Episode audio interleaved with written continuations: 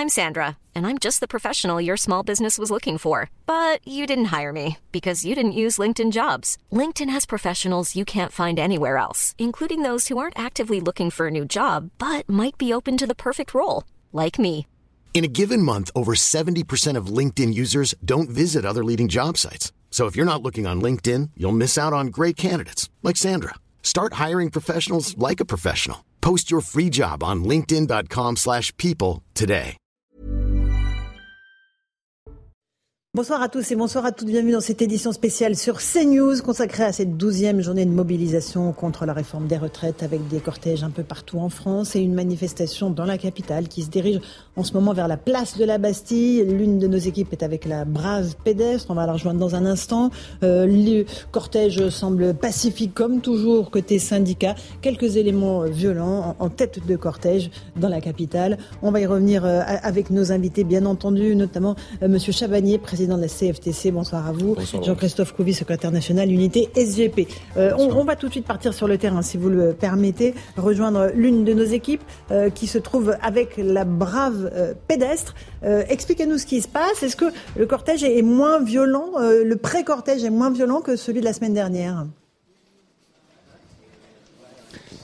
Oui, bonsoir Laurence. Alors effectivement, hein, c'est ce que nous disent les policiers que nous accompagnons euh, depuis le début de l'après-midi.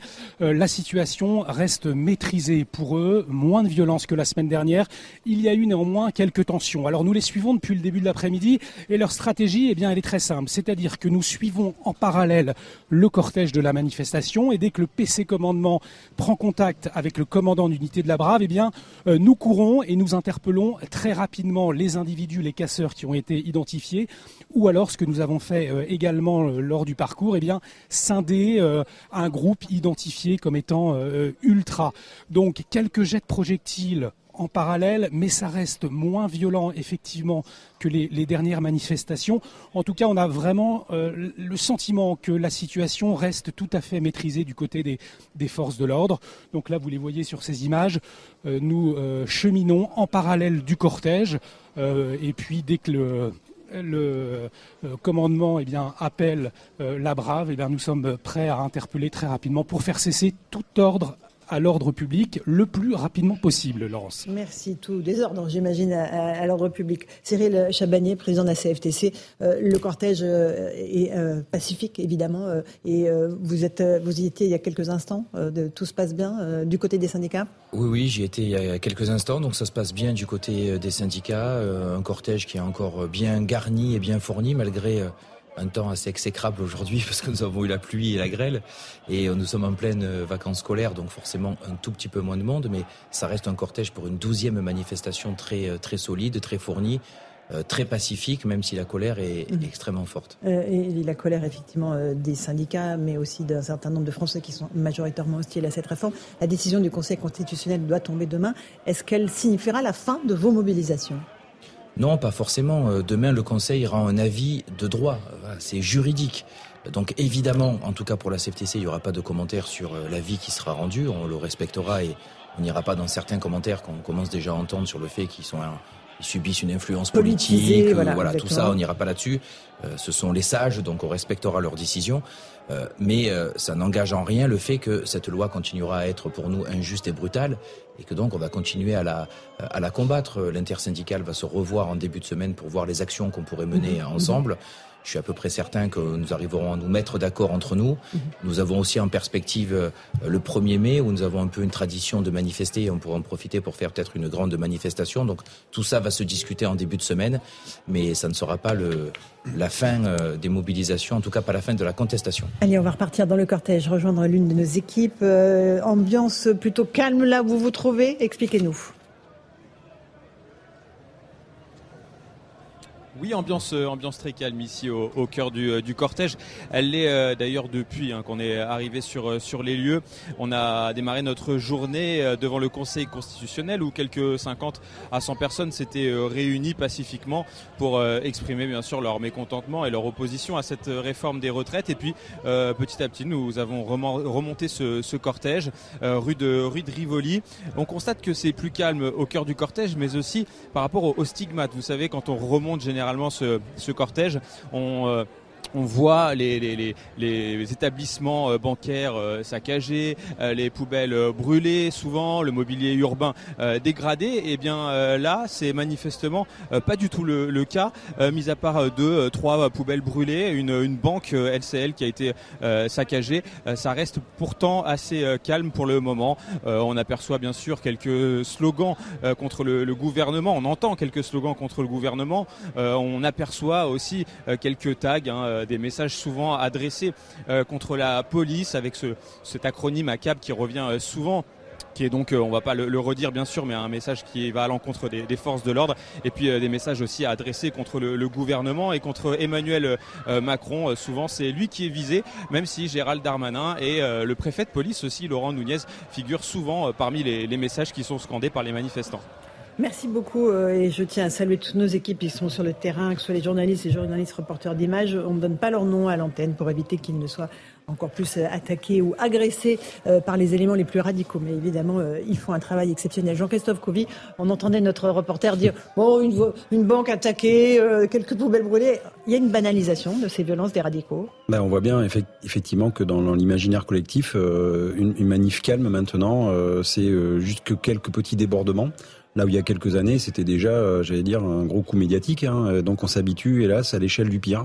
Et on voit bien aujourd'hui, bon, tant mieux, pour l'instant ça se passe bien. On mhm. sent que les, D'ailleurs, on voit que les, collègues CRS en bas de l'écran sont vraiment en contact euh, déjà des, des, des, premiers manifestants de la tête de cortège. Mhm. Donc c'est un, petit un petit changement là. D'habitude, on laisse beaucoup plus de d'espace. oui, ils sont très proches. Là. Voilà, là ils sont proches vraiment pour, pour être au contact et, et j'allais dire aussi.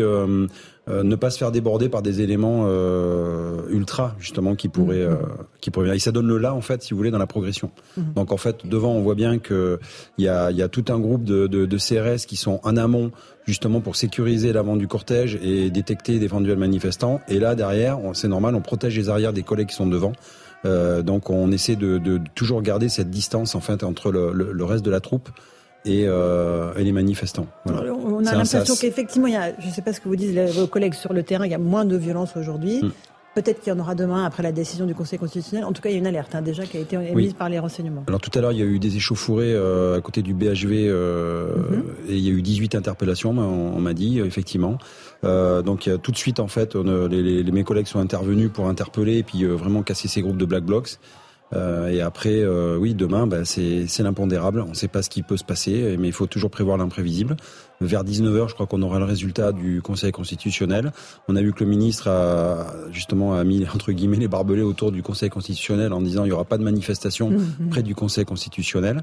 Euh, voilà, et on s'attend peut-être comme le, le coup d'éclat du 49-3 à avoir des petits groupes un peu partout qui viennent pour manifester leur mécontentement en fonction effectivement du résultat. Du résultat, hein. absolument. et on se rappelle que c'était pas seulement à Paris, c'était dans un, certain nombre de villes moyennes et, mmh. et, et petites. Louis Dragnel, du chef du service politique d'Europe 1, on a l'impression qu'il y a moins de tension dans ce cortège aujourd'hui, pour l'instant en tout cas dans la capitale. Il y a eu des, violences à Nantes, à Rennes et à Bordeaux déjà euh, ce matin. Alors, ce qui était quand même déjà un peu anticipé, c'était une forme d'essoufflement euh, du mouvement. Alors ça, ça c'est une courbe qu'on suit et qu'on constate euh, maintenant depuis euh, trois semaines, enfin trois manifestations, pardon, où il y a globalement de moins en moins de monde, mais effectivement il y a des points de vigilance dans certaines villes. c'est en fait c'est les bastions d'ultra gauche, Rennes, Nantes, qui systématiquement mhm. à chaque occasion, chaque mouvement social, il y a toujours, enfin donne lieu à des, mhm. des scènes de violence effectivement contre les policiers et les gendarmes. Il y a des pistolets d'ailleurs qui ont été des armes qui ont été saisies, des pistolets euh, euh, qui envoient des gaz lacrymogènes, notamment. Euh, mais voilà, du coup, là, côté manifestant. Hein. Comment Côté, manifestant. Bah, J'ose espérer que chaque policier et chaque gendarme est armé, puisque normalement ça fait partie de l'équipement. mais voilà, mais effectivement, il y a une forme d'essoufflement du, du mouvement. Euh, et, et c'est aussi le pari euh, qu'a fait l'exécutif. Euh, c'est le pourrissement de la situation, mais c'est un pari très risqué aussi pour l'exécutif, puisque aujourd'hui, vous pouvez sonder n'importe quel ministre ou même des, des, des, responsables institutionnels à l'Assemblée nationale ou au Sénat. eh bien, personne ne voit comment le président peut sortir de cette situation. Une dissolution ne changerait rien à la situation. Euh, Emmanuel Macron n'envisage pas de démissionner lui-même. Le référendum il l'exclut d'emblée. Le changement de Premier ministre et le remaniement ministériel ne changeraient rien non plus. et donc la question que tout le monde se pose, c'est au lendemain de la décision du Conseil constitutionnel, que va-t-il se passer Et ce qui est certain, c'est qu'il y aura des déceptions. C'est-à-dire qu'on, depuis plusieurs semaines, ce qui est assez frappant, c'est que euh, il y a un sentiment un peu ambiant selon lequel, en fait, tout le monde sera à peu près satisfait mmh. et tout le monde présume de la décision du Conseil constitutionnel. En gros, le conseil, ce qu'on entend, hein, c'est que le Conseil constitutionnel devrait valider euh, la mesure d'âge, donc le décalage de départ de l'âge de la retraite de 62 à 64 ans, et que certaines mesures résiduelles pourraient être euh, retoquées, ce qui conviendrait à tout le monde. Mais en réalité, euh, on le sait, les organisations syndicales comme les oppositions sont déjà en train de réfléchir à la suite pour continuer la contestation contre le gouvernement. syndicalistes sur le plateau. 18, 17h09, on est en direct sur CNews. On a ces images du cortège à Paris. Il y a des mouvements de foule, évidemment euh, on voit des gaz lacrymogènes, on voit un certain nombre de personnes casquées. Alors, j'arrive pas à distinguer si ce sont les membres de la Brave M euh, ou si ce sont des éléments radicaux sur Christophe Couvi. Euh, mais effectivement, on a le sentiment qu'il y a un peu moins de tension que, lors des dernières manifestations. Eugénie Bassier du Figaro, bonsoir. Merci d'être avec nous. Bonsoir. C'est le dernier round pour pour les syndicats ou pas? Euh, est-ce que quoi qu'il arrive, il y aura d'autres rendez-vous en dehors de celui du 1er mai qui est rituel La mobilisation ne peut pas être éternelle, c'est sûr qu'il y a une forme d'essoufflement. Et puis il y a eu une explosion de violence le week-end de Sainte-Soline, qui avait été un peu comme euh, euh, le moment de la prise de l'Arc de Triomphe, vous savez, au moment des Gilets jaunes, une espèce de déchaînement de violence qui finalement ne peut pas se reproduire à l'infini par définition. Euh, et on voit bien que là, il y a une, oui, il y a une, il y a une forme d'essoufflement qui est due effectivement à, un essoufflement naturel du mouvement, parce que les gens ne peuvent pas se mobiliser sans cesse. Aussi, je pense à une forme de les divisions qui sont apparues au sein de la Nupes au grand jour et qui euh, peut-être affaiblissent le front, en tout cas du côté politique mmh. unitaire de la gauche, qui peuvent aussi donner un sentiment, voilà, de, en tout cas, c'est une manière de, de, de, une diversion qui peut être utilisée pour ne plus parler du sujet des retraites et Force est de constater que ces, derniers, ces derniers jours, ces dernières semaines, on a moins parlé du sujet des retraites. D'autres mhm. sujets sont apparus dans l'actualité. Euh, c'est, on est voilà, il y, a, encore 15 ou 3, 15 jours, 3 semaines, c'était la révolution. Aujourd'hui, on est plutôt dans la résignation. Euh, et c'est le pari, en effet, que prenait l'exécutif. Euh, il y a aussi, je pense, la question de l'inflation qui pèse aussi beaucoup sur, sur le français, sur les mhm. Français, sur les ménages, qui fait que la réforme des retraites, et c'est le pari que fait l'exécutif depuis le début, euh, n'est pas le sujet numéro un des Français. Le sujet numéro un des Français, c'est le pouvoir d'achat. Euh, et euh, c'est le sujet qui, devant eux, devant, eux, devant, leurs, yeux, devant leurs yeux, la retraite, c'est encore loin. Mm. Et, et, ce, et, ce, qui fait qu'il y a une certaine résignation. On le voit dans les sondages, les gens sont résignés au fait que cette réforme va passer. Mais, mais il y a quand même du monde encore dans les rues et, les syndicats ne vont pas baisser les bras. C'est ce que vous nous avez dit, M. Chabanier. Oui, enfin, je ne je, je partage pas tout à fait la résignation. Il y a, il y a beaucoup d'espoir sur la décision de demain. Alors chacun fait ses pronostics, mm. certes. Euh, et ça risque d'être une grande déception pour euh, pour certains si le Conseil euh, si le Conseil valide. Euh, je pense que suite à la décision de, de demain, oui, chez un certain nombre de personnes, la résignation pourra arriver si on voit que ben, l'exécutif reste sourd à trois mois de, de manifestation. Enfin, trois mois de manifestation, c'était la douzième aujourd'hui. C'est quand même relativement rare. Donc c'est un mouvement qui a été extrêmement fort. Et donc, si demain le Conseil va dans le même sens, en ne pas retoquant la loi ou euh, vraiment euh, à la, marge, sur euh, sur quelques articles, index senior et, et, CDI senior, là forcément il va y avoir un contre-coup, un contre-choc. il risque d'y avoir un peu plus de résignation. Ça sera sûrement beaucoup plus difficile de mobiliser. Mais ceci dit, la colère, elle va rester là, elle va rester énorme. Et donc, comment va se transformer cette colère? Peut-être en violence, peut-être euh, sur le fait que le pays va devenir ingouvernable, et beaucoup en parlent aujourd'hui, qu'il n'y a pas forcément de, de solution. Donc il y a beaucoup d'inquiétudes, et, je crois qu'il faut prendre ça en compte. Et le fait de dire on compte sur la résignation et derrière ça va passer, non, ça ne va pas se passer comme ça. La colère est sourde dans le pays. Euh, Eric Nolot, euh, votre avis sur cette douzième journée de mobilisation on, voit qu'il y a des forces de l'ordre dont maintenant le schéma de maintien de l'ordre est extrêmement rodé. Euh, ils sont au contact, ils évitent la formation du Black Bloc. Euh, et il y a du monde dans la rue, mais il y a un peu moins de monde, évidemment, ça s'essouffle. Non, mais on s'habitue à tout, mais d'évidence, euh, l'atmosphère est quand même très très différente de celle de la, de la mhm. semaine dernière, on passait notre temps à commenter quand même des images de, de violence, là, qui, voilà, qui n'apparaissent pas pour le moment. Mhm. Ensuite, moi, ce qui m'intéresse, c'est l'ambiguïté de cette manifestation, parce que les gens manifestent pourquoi Certes, pour manifester leur opposition à la réforme des retraites, mais chez certains syndicalistes, on entend dire il faut mettre sous pression le Conseil constitutionnel. Alors, Ça, je trouve, c'est une ambiguïté formidable parce que est-ce que le Conseil constitutionnel va rendre une, une décision purement fondée sur le droit ou ils sont sensibles à ce qui se passe dans la rue, à l'atmosphère politique? En, théorie, même si on ne peut pas être complètement opaque à ça, complètement indifférent à ça, normalement, ils rendent le droit. Donc, une fois que le droit a été dit, les, syndicats, les manifestants vont se retrouver dans une situation un peu difficile parce que sur quoi on, s'appuie ensuite? On dit le droit c'est pas tout, la légalité c'est pas tout, la légitimité, la légitimité de la, rue l'emporte sur la légalité du Conseil constitutionnel et de mmh. l'Assemblée nationale. il me semble que quand même ça place la crise de la réforme des retraites dans une euh, dans une phase complètement différente et que vous aurez quand même beaucoup plus de mal à mobiliser des gens sur une mesure, contre une mesure plutôt qui a été validée par la plus haute instance, il me semble. Mobiliser massivement, en tout cas. Massivement, oui, bien sûr. Il y a deux, trois choses euh, peut-être à, nuancer. Premièrement, euh, le Conseil va rendre un avis sur du droit juridique, je l'ai dit, même si je ne suis pas certain que le climat social et politique euh, rentre pas un tout petit peu en cause parce que ça reste des, des êtres humains et parfois beaucoup des hommes et des femmes politiques. Donc évidemment, ça, ça peut un peu jouer, mais avant tout, c'est du droit. C'est pour ça que je dis qu'on respectera la décision du Conseil. Et c'est d'ailleurs pour ça aussi que je faisais partie des syndicats qui militaient avec d'autres pour qu'il n'y ait pas de manifestation demain, mais plutôt euh, aujourd'hui, la veille, parce que c'était montrer la colère au Conseil, mais c'était pas faire la pression symboliquement le jour même. La pression est beaucoup plus, euh, est beaucoup plus forte. Mais après, euh, cette loi, peut-être que le Conseil va dire qu'elle est valable, qu'elle est juridiquement valable, qu'elle est constitutionnelle.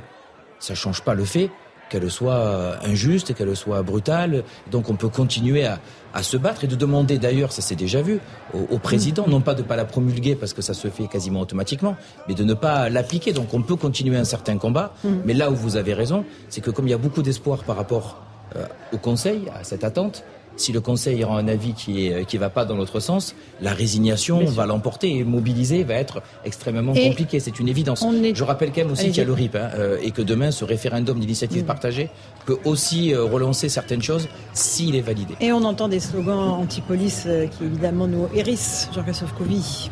Ah, mais on est habitué à ces, ces, non, ces, ces noms de ben non, je sais bien, mais euh, mm. alors après dans les manifestations, euh, souvent oui, on se fait insulter. Euh, de la mettre le curseur, effectivement, ça fait jamais plaisir. Et là, je vois que en revanche, ce qui est, ce qui est bien, c'est qu'on voit les forces de l'ordre, enfin là, euh, qui filment. Euh, il y a des perches avec des caméras parce que maintenant on se filme partout, tout le temps. Une, on l'avait fait déjà à une époque aussi pour emmener justement des preuves. Quand on passe devant, devant la justice, justement emmener des preuves mm-hmm. pour montrer comment ça s'est passé, comment ont été les manifestants, et nous aussi pouvoir se justifier.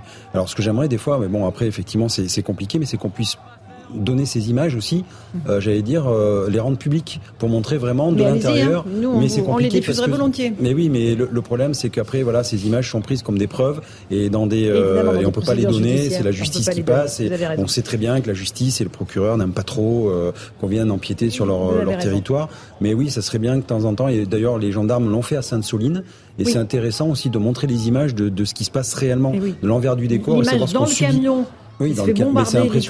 C'est, on est euh, lapidé. Enfin, on se rend compte que c'est des, bah, c'est des, oui, mm. j'espère que ça marquera tous les tous les Français de savoir vraiment la, vie d'un gendarme ou d'un, d'un, CRS et savoir ce qui ce qui ce qu'il subit euh, dans des moments comme ça. Voilà, et comment nous réagirait à leur place c'est ça qui est important. Mais nous, on n'est pas formés au maintien de l'ordre. Oui, mais on s'habitue jamais à ça non plus. Hein, vous savez, euh, on a un moment, on, a de la résilience jusqu'au moment où euh, il y a la goutte d'eau qui fait déborder le vase et là on peut plus. Mais vous êtes des euh, professionnels. On est des professionnels, bien et Normalement, vous devez mm. anticiper ce moment de bascule. Oui, nous ne sommes pas Allez, robots. Il est 17h17. on se retrouve dans le cortège qui est en train d'arriver. place de la Bastille, c'est bien cela. On rejoint l'une de nos équipes sur place.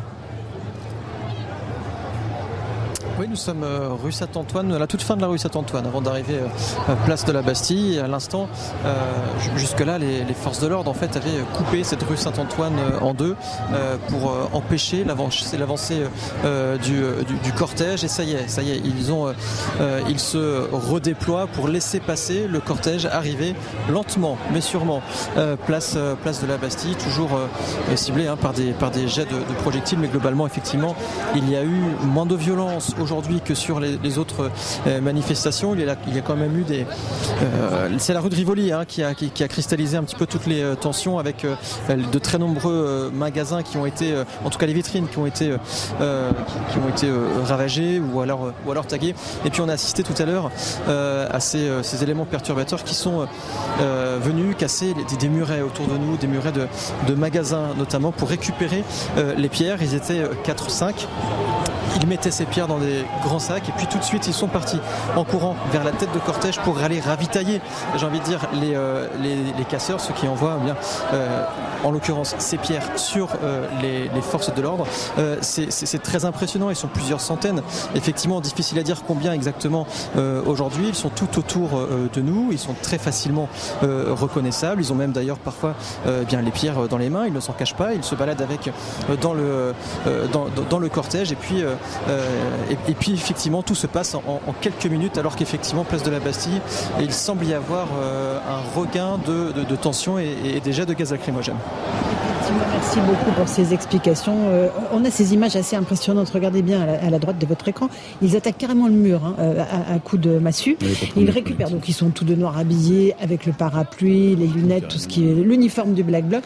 Ils défoncent le mur pour récupérer les projectiles. Les projectiles. Ce sont des armes mortelles contre les forces de l'ordre. Bah, vous voyez bien qu'ils s'adaptent. En fait, euh, ils sont très bien entraînés. Euh, mais en fait, les, les, Black Blocs, c'est un peu l'armée de l'ombre. Alors, pardon, je vous interromps. On va, on va rejoindre une de nos équipes puisqu'il y a une charge des forces de l'ordre en ce moment tout près de la place de la Bastille. Oui, tout à fait, Laurence. Alors, je me trouve juste derrière euh, les forces de l'ordre. Donc, il y a euh, une charge actuellement. Euh, donc, vous le voyez sur nos images, il y a des gaz lacrymogènes qui ont été envoyés par les policiers hein, pour essayer de disperser les manifestants. Et comme l'expliquait un de nos reporters sur le terrain, eh bien, il y a plusieurs cortèges. Les cortèges ont été divisés hein, par les forces de l'ordre pour éviter que les éléments radicaux ne soient trop nombreux. Et donc euh, voilà, là il y a euh, beaucoup de, enfin il commence à y avoir des tensions avec les forces de l'ordre euh, au niveau de la place de la Bastille. Vous le voyez actuellement sur nos images et donc pour nous, c'est difficile de, respirer ici hein, parce que vous voyez, donc il y a beaucoup de gaz lacrymogène. Et là, les policiers sont en train d'être insultés et sous nos yeux, il y a des jets de projectiles, des morceaux de verre qui sont envoyés sur les forces de l'ordre. Merci beaucoup euh, pour ces explications. On va garder le, son, si possible, euh, de, de, ce qui se passe place de la Bastille. C'était inévitable, effectivement, que place de la Bastille, il y est bah, face à face, quoi, Jean-Christophe Couvi. Hein. Oui, bah, de toute façon, c'est le ring. Hein. Euh, place de la Bastille, on savait très bien que c'est là où tout va se jouer après, euh, en, fin de cortège, et puis euh, quand la manifestation va se, se déliter. parce que déjà, c'est une place symbolique. Après, c'est des petites rues adjacentes un peu partout où les justement l'ultra-gauche a l'habitude d'aller mmh. et de, de, faire des manifs un peu, un peu sanglantes et, et cinglantes aussi. Et donc, on, sait très bien que c'est leur terrain de jeu. Et, et c'est toujours là, sur des grandes place comme ça où ça va se passer, ça va jouer.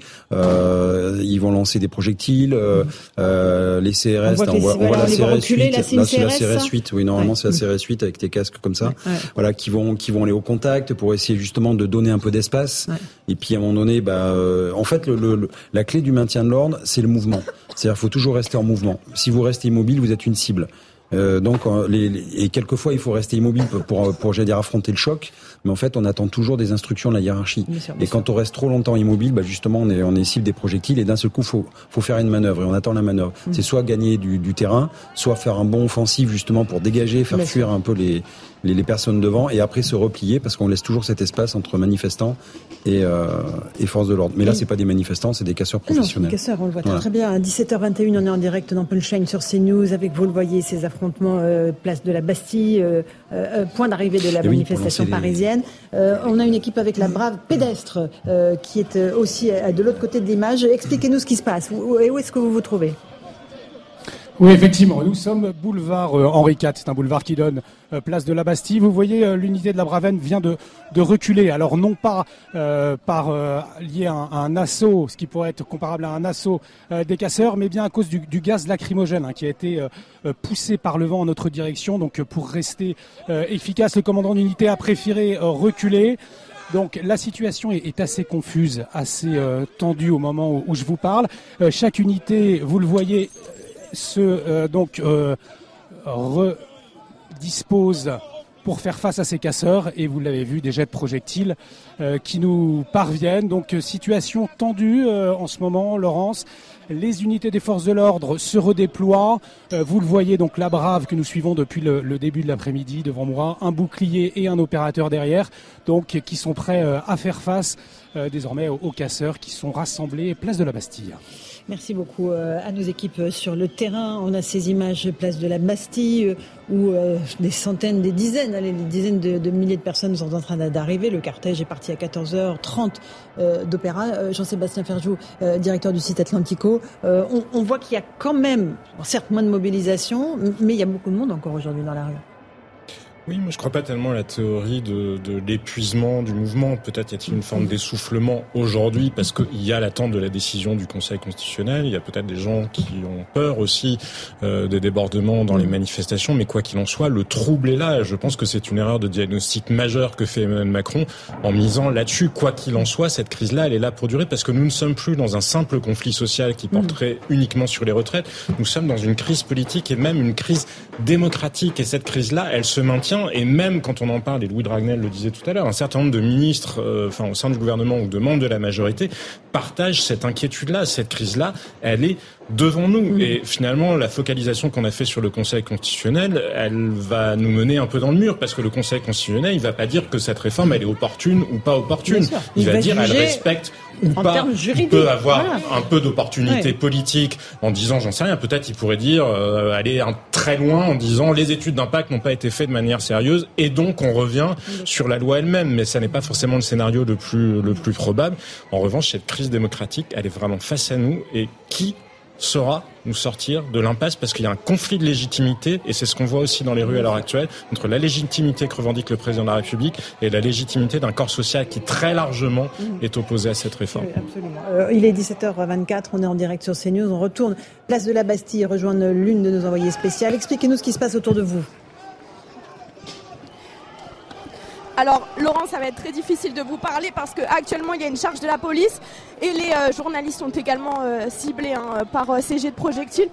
Alors ce qui vient de se passer il y a quelques instants, eh bien, c'est que nous voulions filmer les objets qui servent de projectiles aux éléments radicaux et en fait tout simplement, eh bien, nous avons été empêchés hein, par certains manifestants qui ont tapé dans notre caméra, qui nous ont insultés. Et donc là, voilà, je suis obligée d'être escortée pour eh bien, vous expliquer la situation. Donc voilà, on a été euh, insultés par euh, de nombreux manifestants. Ces manifestants donc qui nous ont euh, demandé donc de partir et qui ont même demandé à certains éléments radicaux d'être violents avec nous pour que nous puissions partir. Merci beaucoup pour ces explications, c'est absolument navrant que l'on demande à des black blocs d'attaquer les journalistes. Euh, bienvenue en France en 2023, Eric Ça, ça devient un sujet majeur entre l'attitude de certains syndicats, pas tous. Hein. Ah, la CGT, on va le dire. La CGT, il faut les nommer envers la presse. et, là, ce qu'on voit, là, les manifestants qui, s'en mm. prennent, qui soit directement, soit par black bloc interposé. Euh, une des garanties de la démocratie, c'est quand même que la presse les médias puissent faire leur travail.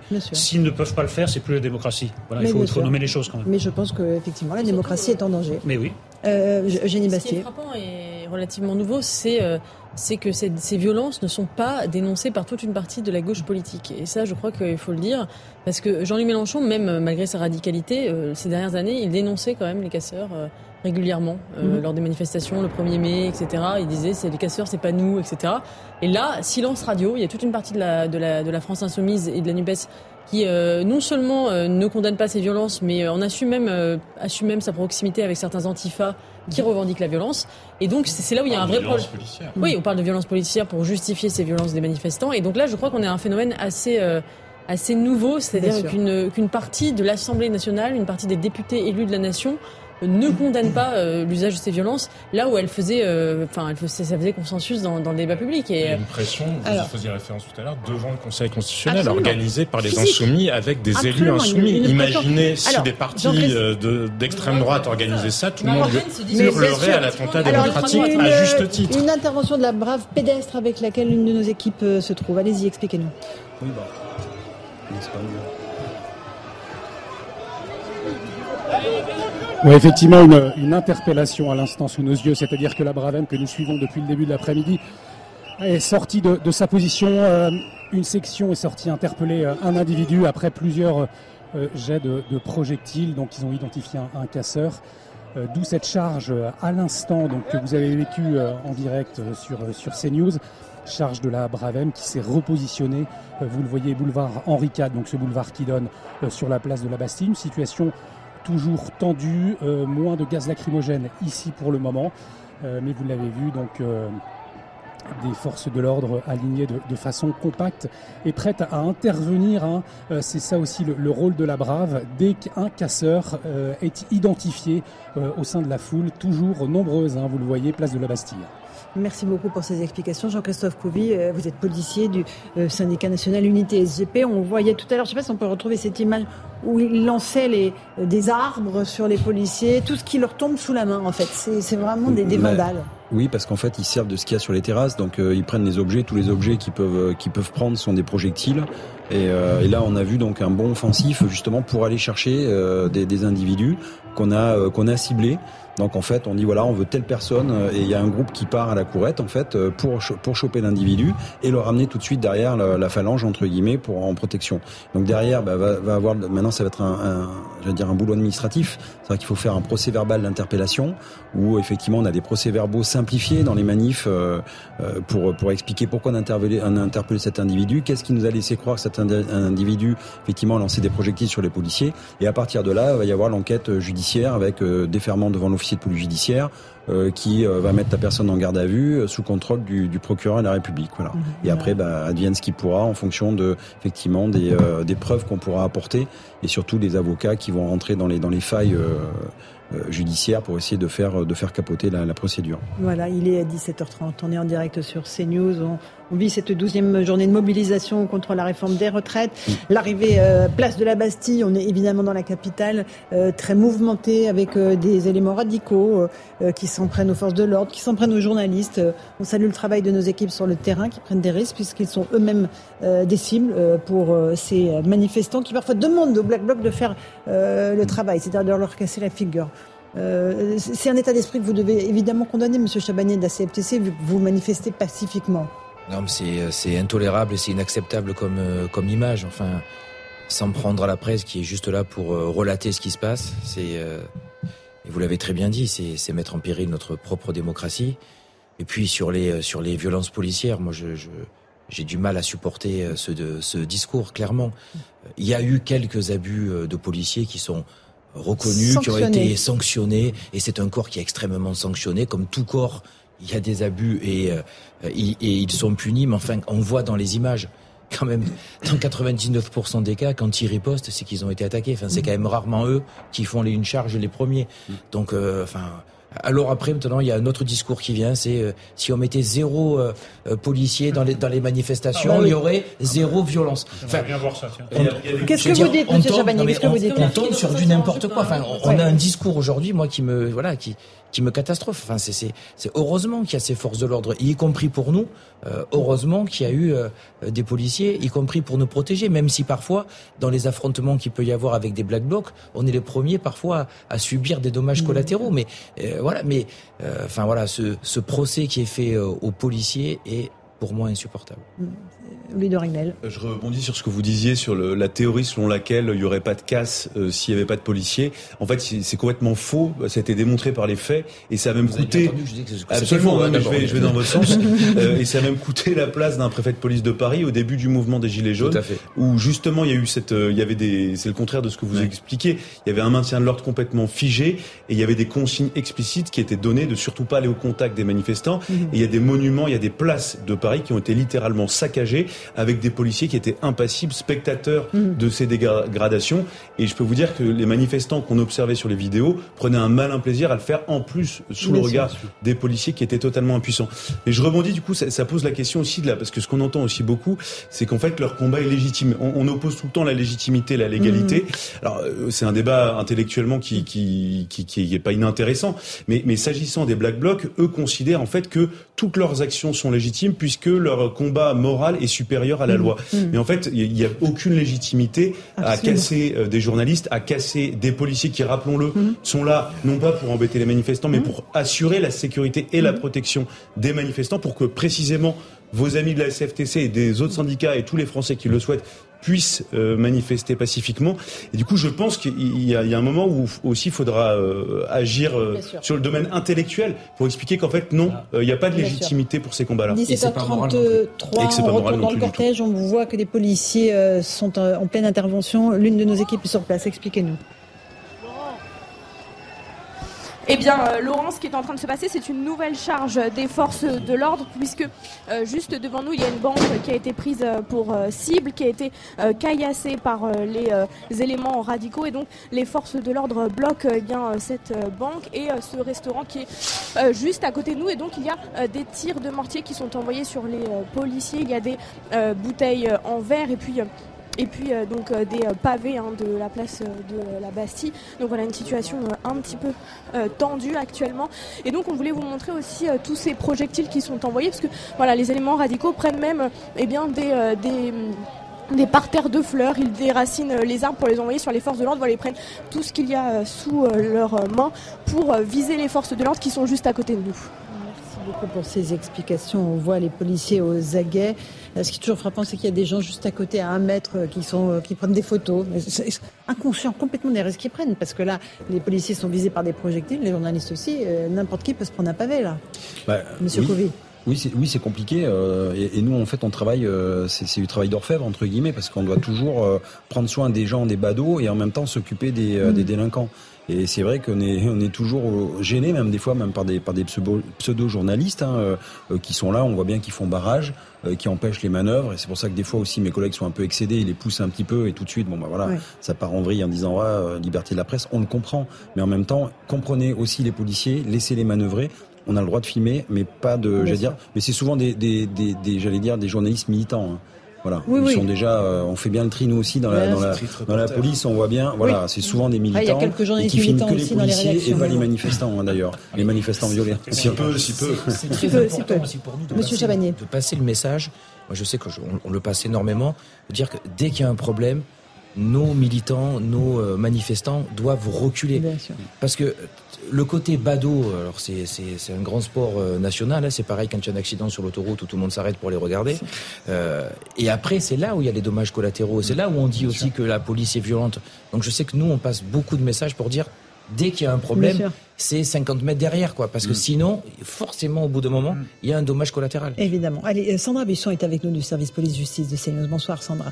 Vous avez un petit point sur le nombre d'éléments radicaux qui sont présents dans la manifestation à Paris et sur le nombre d'interpellations oui, effectivement. Donc au départ, euh, on a eu euh, connaissance de quelques centaines d'individus radicaux qui euh, tentaient de passer à l'axe pour commettre des dégradations rue de, Rivoli. Et puis au, plus fort de leur tentative, effectivement, de commettre des exactions, il y avait autour de, d'un millier d'éléments radicaux qui s'étaient massés dans le pré-cortège, c'est-à-dire avant le cortège syndical et les têtes syndicales.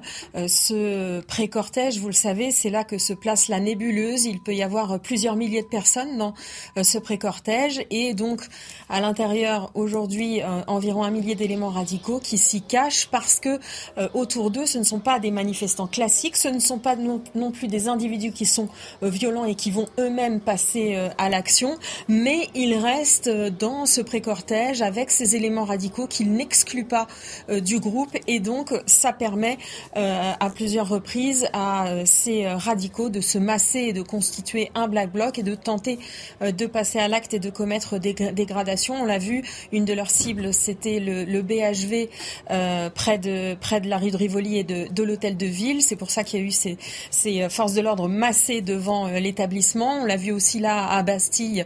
ils essaient de s'en prendre à la Banque de France. Il y a eu plusieurs moments de tension parce que ces individus radicaux tentaient de commettre soit des violences, soit des dégradations et euh, des interventions assez euh, rapides euh, des forces de l'ordre pour les empêcher d'arriver à leur fin. Et à l'heure actuelle, on en est à 25 interpellations et ça comprend aussi les interpellations qui ont été menées en amont au moment des contrôles avant même le début de la manifestation pour trouver des individus qui auraient des armes par destination sur eux. Merci beaucoup Sandra Buisson. On a ces images. D'un côté le cortège pacifique évidemment, de l'autre les policiers en alerte. A priori il s'agit de la bref pédestre qu'une équipe de CNews suit depuis le, début de la, manifestation. Il y a eu euh, des, scènes de tension aussi dans la matinée. certains manifestants, euh, syndicats, ont envahi le siège de LVMH, avenue Montaigne à Paris.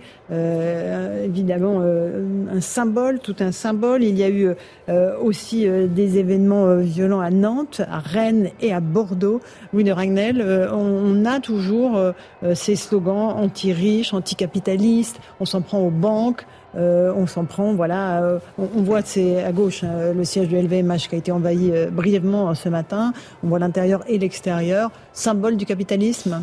Absolument. En fait, vous avez tout ce qui représente l'ordre établi, c'est-à-dire effectivement ce qui fait tourner, fonctionner l'économie. LVMH sont des dizaines de milliers d'emplois en France qui ont été créés depuis une, une dizaine d'années, et ce sont des dizaines de milliers d'emplois aussi qui sont créés à l'étranger. rappelons quand même que LVMH participe aussi grandement au rayonnement de la France euh, à l'international, euh, que cette marque est connue dans le monde entier, euh, et alors qu'on aime ou on n'aime pas, mais en tout cas. Et là, juste, c'est le Conseil constitutionnel, un peu Absolument, ça c'était en fin de matinée. Pression directe sur les sages. Hein. Absolument, et donc et ensuite tout ce qui représente les symboles de l'État, de l'autorité. Mmh. donc il y a quelques semaines, c'était la porte de la mairie de Bordeaux, c'était des préfectures, des sous-préfectures, des commissariats de police. Et en fait, vous avez toujours systématiquement la même sociologie. Ce sont les, les 1000, 1500 mêmes personnes. Euh, à Rennes et à Nantes, c'est toujours la même chose. C'est des gens qui viennent des mêmes facultés, qui ont eu comme terrain d'entraînement Notre-Dame-des-Landes et qui, pour qui euh, la décision qui a été euh, prise par le pouvoir politique est synonyme de victoire. Donc été un, un combat dans lequel ils considèrent avoir gagné.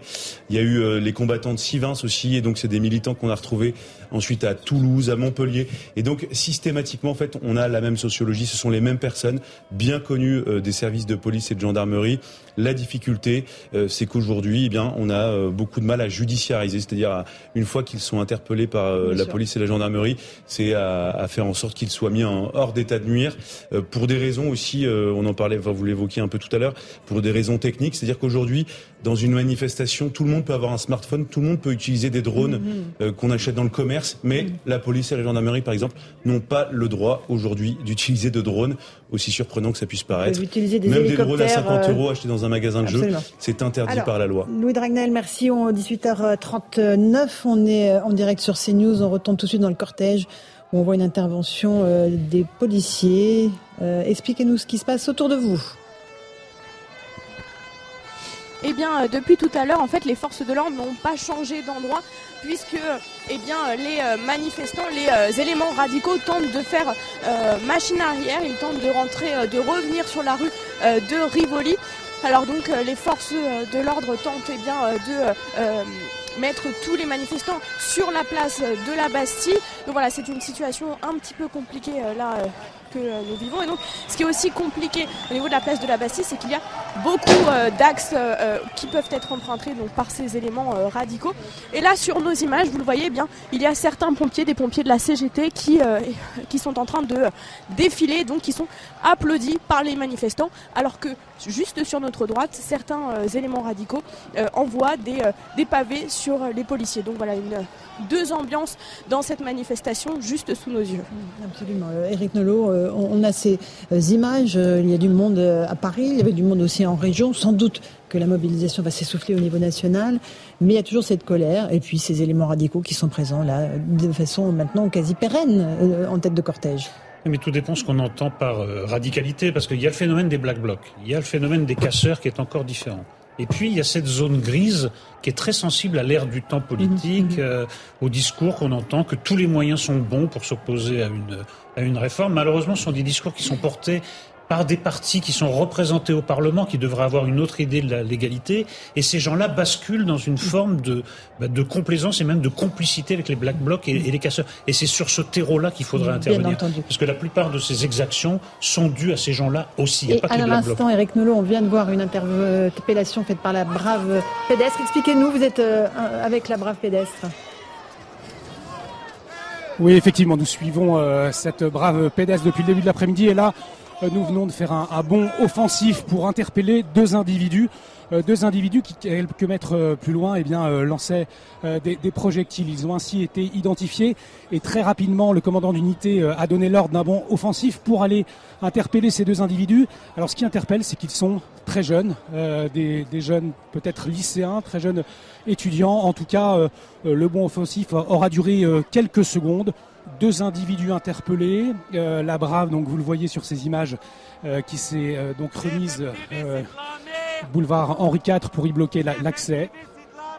Et la situation est de nouveau calme de notre côté après cette interpellation. Merci beaucoup pour ces précisions. Eric Nolot. C'est des gamins auxquels, on bourre le mou, en fait, en leur, disant tous les moyens sont bons. Mhm. Les flics, balancez-leur des trucs, ça fait partie de la lutte politique. Mais c'est pas ça. Et il faut combattre, il faut combattre ce genre de discours, il faut combattre cet air du temps et ce terreau. Mm. Une fois qu'on aura agi là-dessus, les manifestations se passeront beaucoup mieux. Les policiers savent comment s'y prendre avec les black blocs, avec les casseurs, mais des gens lambda qui basculent tout d'un coup parce que mm. ils ont attrapé au vol des éléments de discours très inquiétants venant de, de responsables politiques de premier plan. Je trouve que c'est à ça que tout le monde, toute une démocratie devrait euh, s'appliquer. Euh, Louis Ragnel, euh, avec ses images d'interpellation, ses images d'intervention. Une, à l'instant, on voit une nouvelle action de la brave pédestre. vraiment, ils repèrent, ils identifient les, gars qui balancent des, des projectiles. Allez-y, allez-y, allez-y, on vous écoute. Effectivement, Laurence, une nouveau bon offensif donc de la Bravem pédestre qui vient d'interpeller un, nouvel individu qui euh, euh, harcelait finalement les, forces de l'ordre, qui s'en rapprochait. Donc peut-être pour une, action, euh, pour lancer un, projectile, en tout cas là encore, ça a été très rapide. pour aller interpeller ces, ces, deux jeunes individus qui étaient masqués, qui étaient cagoulés. Nouveau bon offensif donc de la Bravem qui s'est là encore repositionné, boulevard euh, Henri IV, donc le long de la place de la Bastille. Merci beaucoup euh, pour ces précisions. On entend encore ces slogans qui nous heurtent. Voilà, euh, je pense à, tous les policiers qui font leur travail aujourd'hui. on a 42 000 personnes qui ont défilé à Paris selon la préfecture de police. voilà, c'est le chiffre que nous allons retenir sur CNews. Les, les, slogans, Jean-Christophe Couvi, vous êtes policier, vous êtes syndicaliste. Euh, vous avez beau y être habitué, euh, ça passe jamais. Hein on est d'accord? Bah, Oui, ça passe jamais, c'est rasoir. Et puis en fait, euh, ça, ça, ça fait pas avancer le schmilblick. Hein. Je veux dire, voilà, on a compris, ils nous aiment pas. en même temps, ils sont contre tout. Je sais pas ce qu'ils veulent vraiment. on voit bien que, de toute façon, en fait, l'État est un oppresseur, la police oppresse, les journalistes sont les suppôts de. Enfin voilà, je veux dire, on est dans un monde où et eux-mêmes, en fait, se remettent pas en question. C'est ça qui est marrant. Mmh. C'est-à-dire mmh. qu'ils font tout le contraire. mais bon, voilà, c'est non habitué et notre boulot, effectivement, c'est de passer, de passer outre, d'interpeller, encore une fois. Et derrière, ce qui se passe, même si ça nous ronge un peu euh, les sangs de savoir qu'ils sont libérés, mais nous, euh, notre job, c'est de les remettre dans les mains de la justice. Et après, la justice, normalement, doit les juger, doit les punir. Et on verra bien ce que ça va donner. Mais bon, à mon avis, ils vont, ils vont pas aller dans les, aux travaux forcés. Hein. Euh, Alors, on je suis même pas sûr qu'ils aillent nettoyer la place. Encore une intervention, là, de la brave pédestre. Je vais peut-être te demander à notre envoyé spécial de nous expliquer ce qui se passe, s'il est avec nous. Voilà, euh, ce qui se passe. Oui, effectivement, nous sommes euh, donc dans une nouvelle charge au cœur hein, euh, des effectifs de la Bravem. Nous recevons des, projectiles. la Bravem qui a été donc repoussé des individus menaçants qui se retrouvaient à la place de la Bastille. Donc nous avons littéralement traversé la place, quitté le poste. La situation est un peu confuse. Euh, leur rance pour le moment, vous le voyez, de nombreux gaz lacrymogènes viennent d'être tirés Nouvelle charge donc de la Bravem que nous accompagnons depuis le, début de l'après-midi. Merci beaucoup CNews euh, aux côtés de la Brave pédestre euh, dans la manifestation. La Brave M, c'est la Brave brigade motorisée. Hein on est d'accord Oui, alors là, là c'était pas le cas, mais euh, en fait, on les, on les repère au, casque, casque de moto. En fait, le Brave M, c'est qu'ils sont motorisés, c'est-à-dire qu'ils se déplacent. C'est ils font, c'est pas les voltigeurs comme on essaie de faire croire. ils se déplacent d'un point A à un point B très rapidement. C'est un peu l'idée des parachutistes en fait. On les met derrière, voilà. Et là après, il y a les braves pédestres. c'est la même chose en fait c'est des, collègues de compagnie d'intervention euh, qui ont fait des, stages euh, particuliers pour justement lutter contre les violences, euh, les violences comme, comme on voit là, où ils sont voilà entraînés pour aller chercher des manifestants les plus virulents, les interpeller surtout et les faire revenir. Et des fois, il faut aller au contact parce qu'on voit bien qu'en face, ils sont aussi très équipés, notamment avec des gaz enfin avec des, des, masques. ils supportent les gaz lacrymaux, etc. Donc on est obligé d'aller au contact pour les mmh. repousser. Et après, derrière, vous avez vu, vous saturez l'air de lacrymo pour recréer cet mmh, écart et ce sas entre les, forces de l'ordre et, euh, et, les manifestants virulents. On voit bien la différence avec les manifestants, hein, M. Chabanier de la CFTC, qui euh, évidemment étouffent sous les lacrymos, et ceux qui sont venus pour en découdre avec les forces de l'ordre et qui sont très bien équipés. Oui, c'est de plus en plus compliqué de pouvoir euh, terminer une manifestation pour ceux qui manifestent pacifiquement. On sait qu'à peu près les trois quarts du parcours, ça se passe relativement bien. Euh, à la fin, euh, à la dernière manifestation, on a eu euh, trois personnes qui s'occupaient du, du cortège de tête qui ont reçu des projectiles sur la mmh. sur le crâne et qui ont été ouverts et qui ont dû être hospitalisés.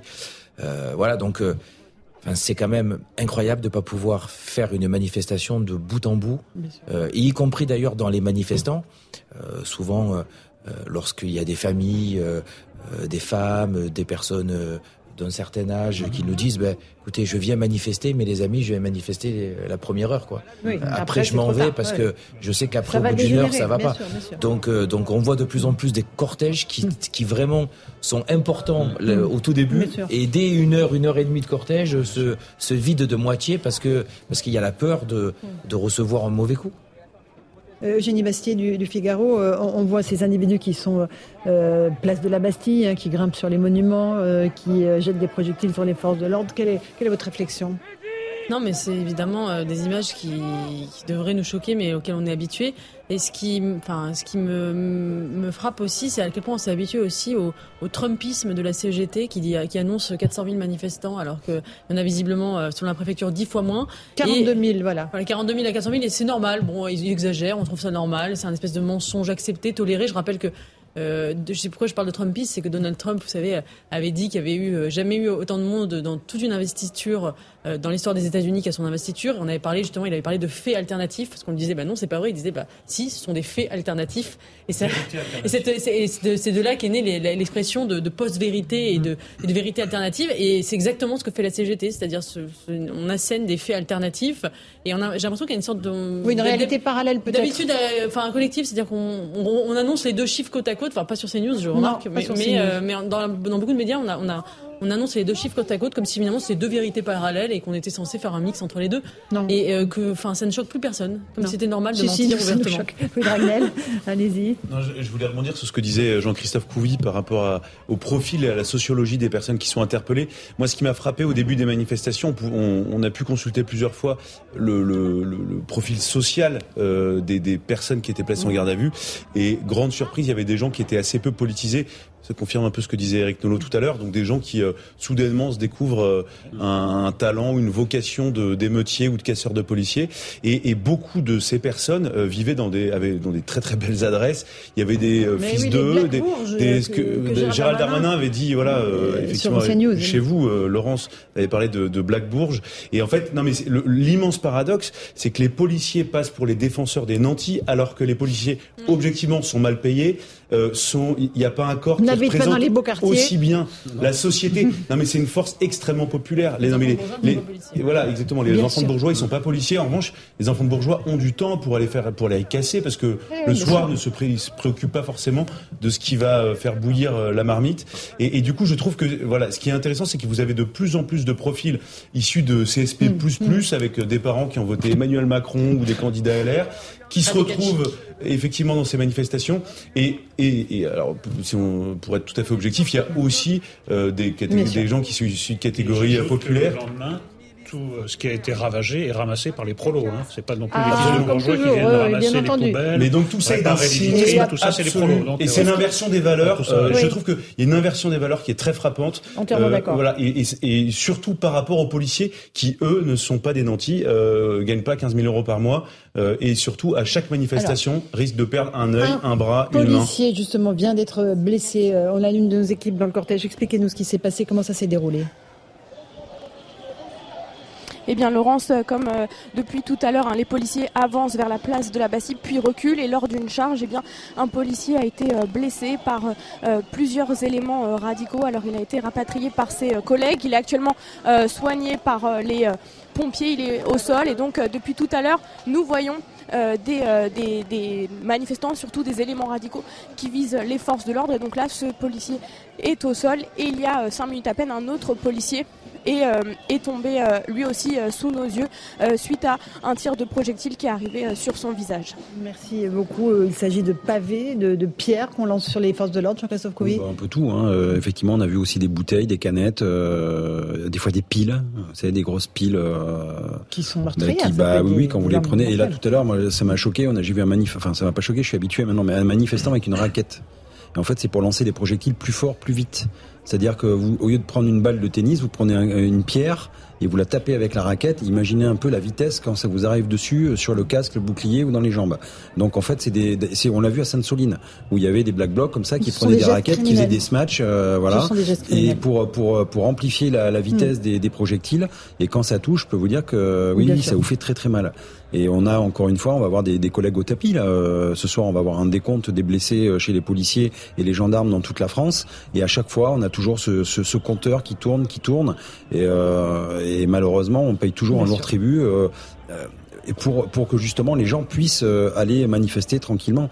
Jean-Sébastien Ferjou du site.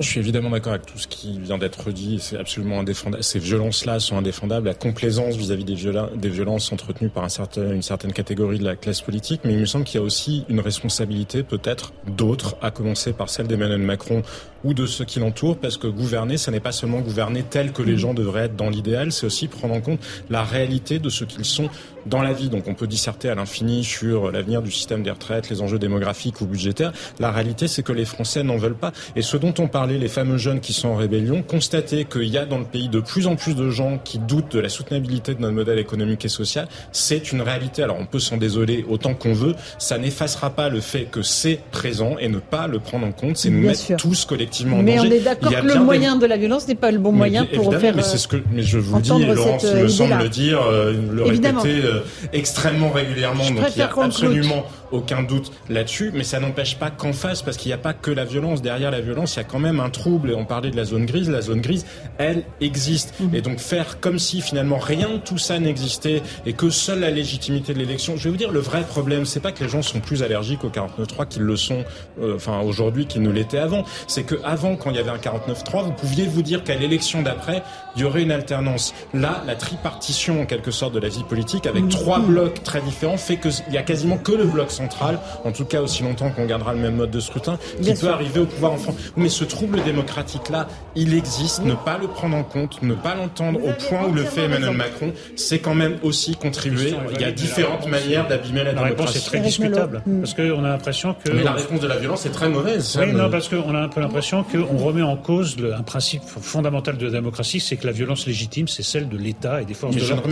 Oui, mais là, c'est en train d'être battu en brèche par des gens qui pourtant sont en responsabilité c'est ça qui va pas. Mais Eric, le sujet, c'est comment vous faites basculer une zone grise de peut-être d'ultra minorités radicales à des gens qui, euh, quand on regarde comment se passe euh, une révolution, c'est toujours parce qu'il y a un moment, il y a une zone grise qui bascule et ne pas prendre en compte la zone grise, c'est nous exposer à un grand danger politique. Chabagnier est avec nous, président de la CFTC. Euh, cette mobilisation, c'est la douzième. On attend la décision du Conseil constitutionnel demain. est-ce qu'il y aura d'autres mobilisations? Est-ce que l'intersyndicale, est-ce que vous, à la CFTC, allez demander qu'il y ait d'autres grandes mobilisations en dehors de celle du 1er mai qui est traditionnelle pour les syndicats? On va déjà attendre la réponse de, demain soir du Conseil constitutionnel, mais je ne suis pas certain euh, qu'on puisse faire euh, d'autres mobilisations euh, avant celle du, du 1er mai, si on veut que celle du 1er mai soit une mobilisation extrêmement conséquente et réussie. une quinzaine de jours, c'est-à-dire deux petites semaines, c'est enfin c'est c'est très lourd à préparer des mobilisations. Hein. Et, si on veut que ce soit une grande euh, réussite, il, faut, il, faut, il faudra se concentrer, se concentrer euh, sur cette mobilisation. C'est un lundi, Donc, le 1er euh, mai. Hein. Oui, tout à fait.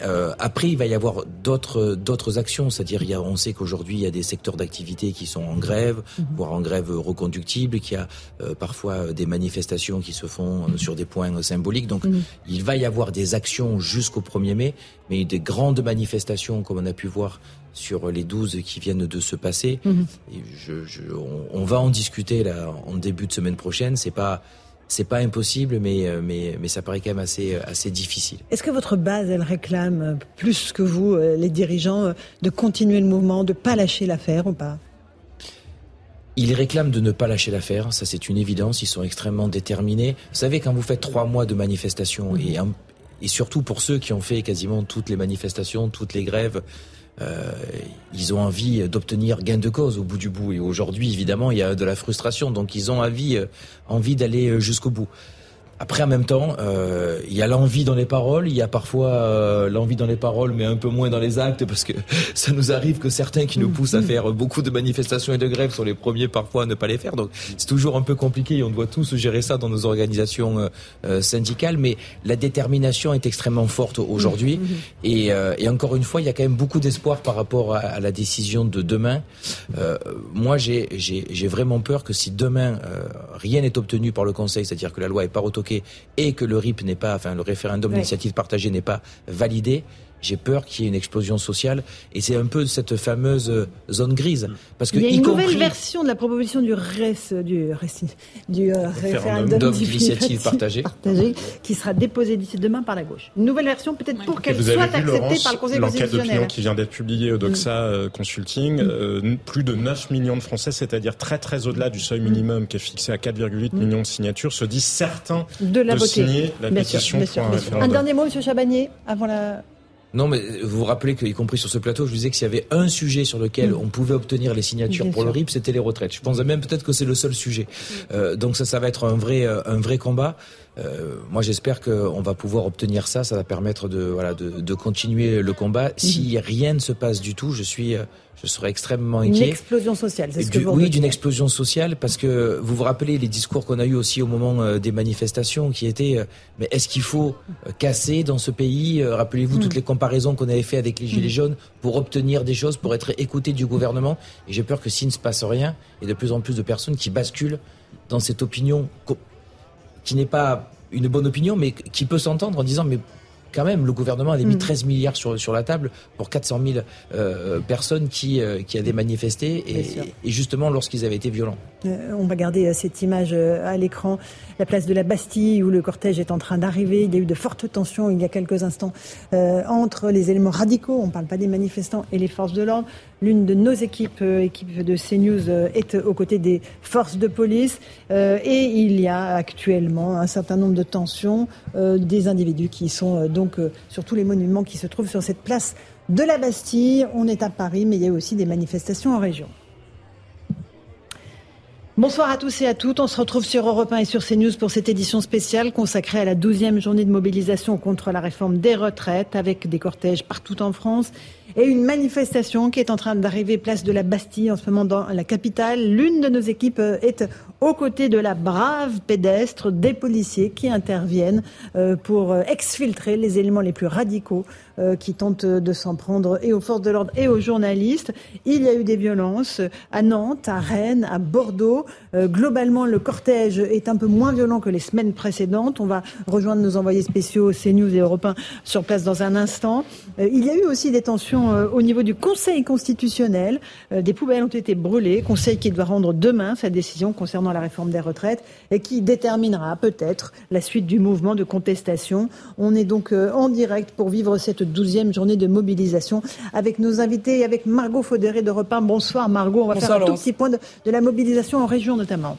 Eh bien la mobilisation elle est à nouveau en baisse. On s'approche même des niveaux les plus bas enregistrés depuis le début du mouvement. Prenez Nantes par exemple, 10 000 personnes ont défilé dans les rues. C'est 8 000 de moins que la semaine passée. À Paris, seulement 42 000 personnes euh, ont manifesté. Ce qu'on peut noter aussi, et vous l'avez rappelé, ce sont des tensions dans les cortèges, notamment à Paris. 25 interpellations avaient eu lieu à 16h30 selon la police. Et puis dans la plupart des secteurs, la mobilisation aussi diminue. À la SNCF, le trafic est quasiment normal avec 4 euh, TGV sur 5 en circulation. Et puis l'énergie semble appliquer sa nouvelle stratégie, on vous l'a révélé euh, lundi matin sur Europe 1, à savoir se mobiliser fortement les jours de mobilisation et d'appel d'intersyndicats mais s'économiser le reste du temps pour tenir dans la durée. Et la preuve, aujourd'hui, les expéditions chez Total Energy sont bloquées dans les raffineries de la Med et de Donge, alors qu'hier, il n'y avait aucun blocage.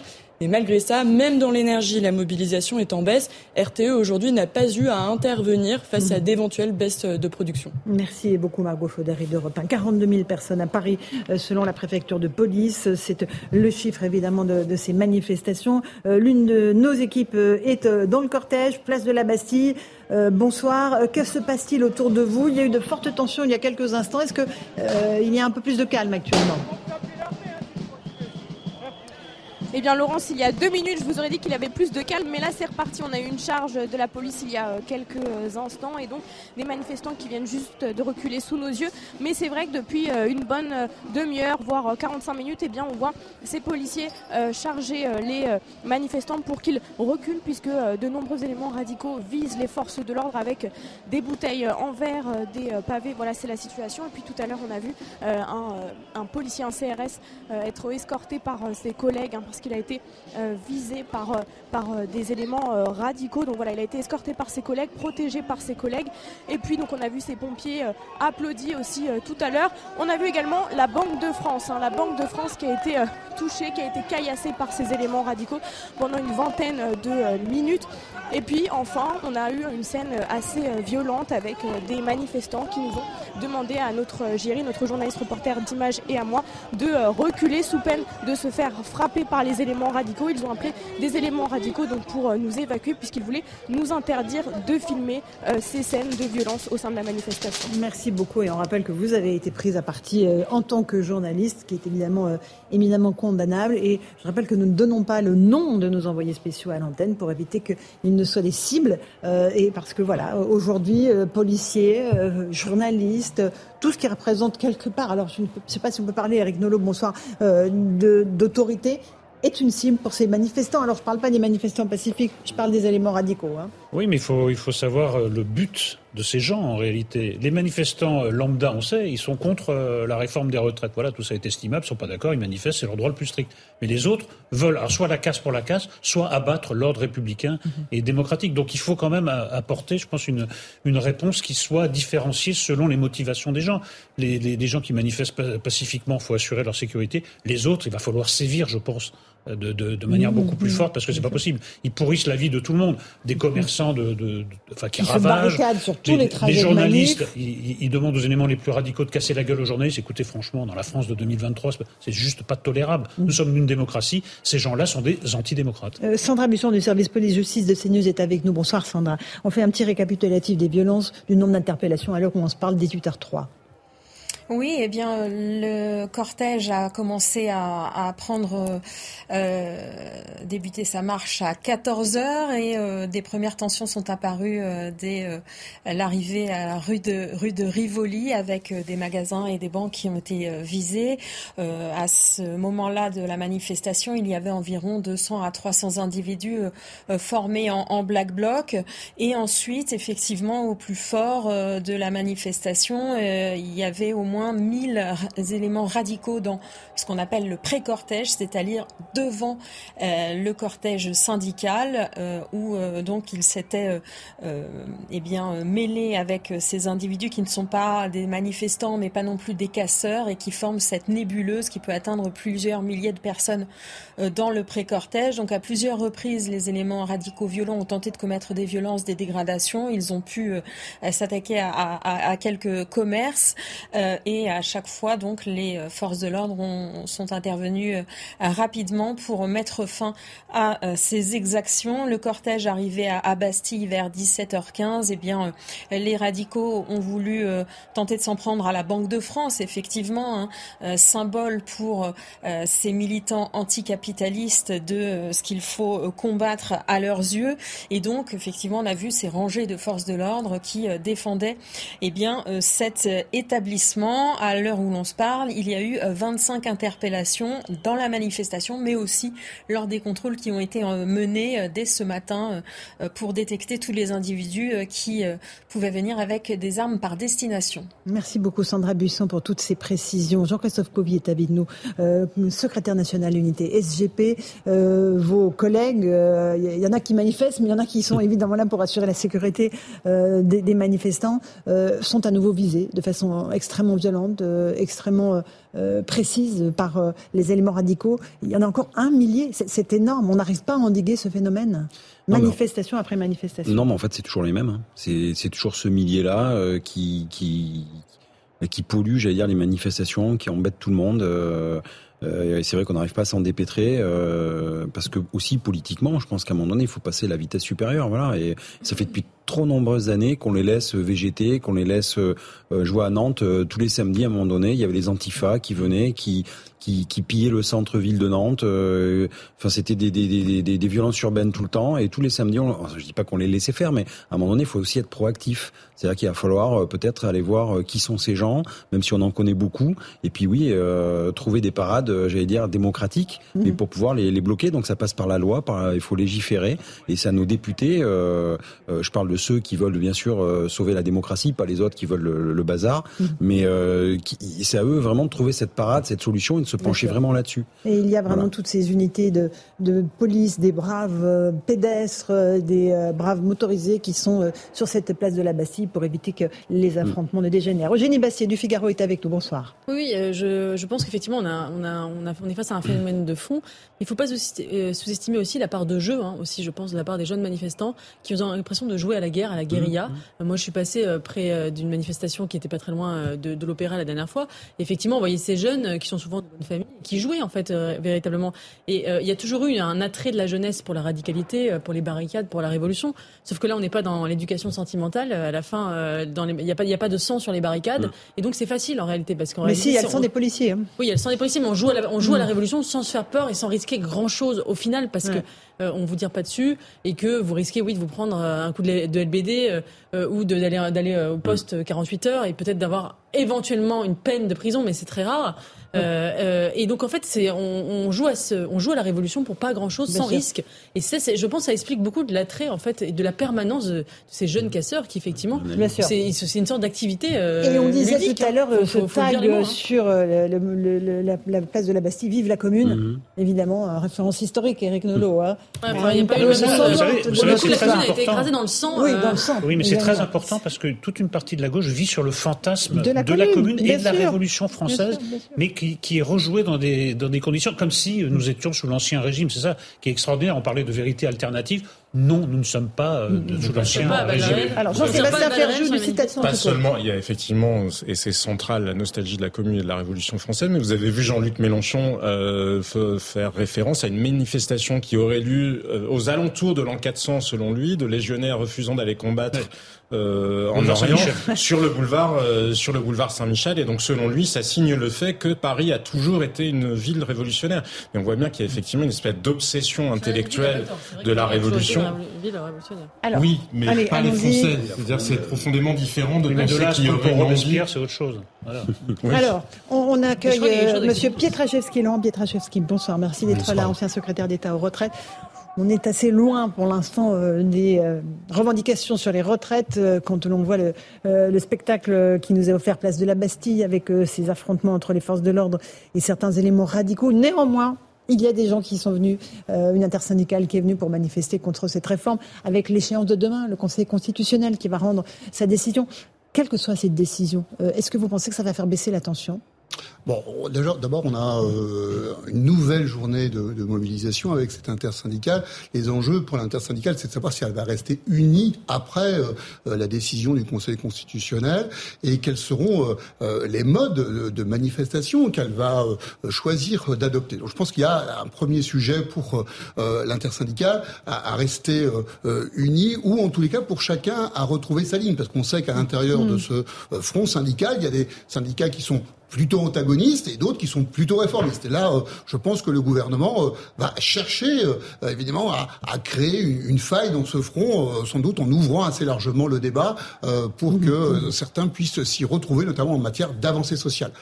Pour le gouvernement, les enjeux, je crois qu'ils sont clairs, c'est d'essayer de passer à autre chose et d'obtenir, et ça on le saura demain, une validation pour tout ou partie de, de, sa loi par le Conseil constitutionnel, il pourrait être en difficulté, le gouvernement, si le Conseil constitutionnel qui est très très euh, jaloux de son indépendance, mm. euh, était amené à rendre une sorte de jugement de Salomon, disant euh, par exemple que la loi dans sa globalité est tout à fait conforme, et puis en même temps ouvrant la porte à ce référendum d'initiative partagée. Et là, on se retrouverait avec une sorte de, de double légitimité, encore une fois, en, confrontation. Mm. Le gouvernement qui aurait à appliquer cette loi, le président l'a promulguerait, des décrets seraient euh, pris et ces décrets seraient sans aucun doute fragilisés politiquement, en tous les cas, si ce n'est juridiquement, par euh, euh, le fait qu'il y ait ce référendum d'initiative partagée en route et cette collecte de 4,8 millions de signatures. On verra dans un instant avec Sandra Buisson qu'il y a des manifestations qui sont prévues déjà demain, anticipées par les renseignements comme potentiellement violentes et déjà interdites. Mais avant, j'aimerais qu'on reparte dans le cortège, rejoindre la journaliste d'Europe 1 qui suit pour nous cette mobilisation. Bonsoir à vous. Est-ce que vous vous trouvez, vous êtes en tête de cortège? Est-ce que c'est calme? Est-ce qu'il y a des tensions autour de vous? Oui, l'ambiance est tendue depuis une heure entre les manifestants et les forces de l'ordre. Le cortège avance au compte-gouttes et les agents de la Bravem se sont déployés en nombre. J'ai également vu les pompiers secourir un blessé à terre. Des tensions ont aussi lieu un peu plus tôt vers l'avenue de Rivoli. Plusieurs magasins ont été vandalisés. Des CRS ont chargé les manifestants. 25 interpellations ont eu lieu pour le moment à Paris. Un dispositif très important des forces de l'ordre a également été mis en place devant le Conseil constitutionnel qui statuera demain sur la validité de la réforme. Mais plusieurs manifestants me disaient il y a quelques minutes qu'ils ne lâcheront rien. Si le verdict est défavorable, tous espèrent une nouvelle journée de mobilisation. Et certains même me confiaient que le mouvement s'essoufflait quand même. La CGT annonce 400 000 manifestants et la police 42 000 ici à Paris. La manifestation devrait se terminer ici, place de la Bastille, aux alentours de 19h.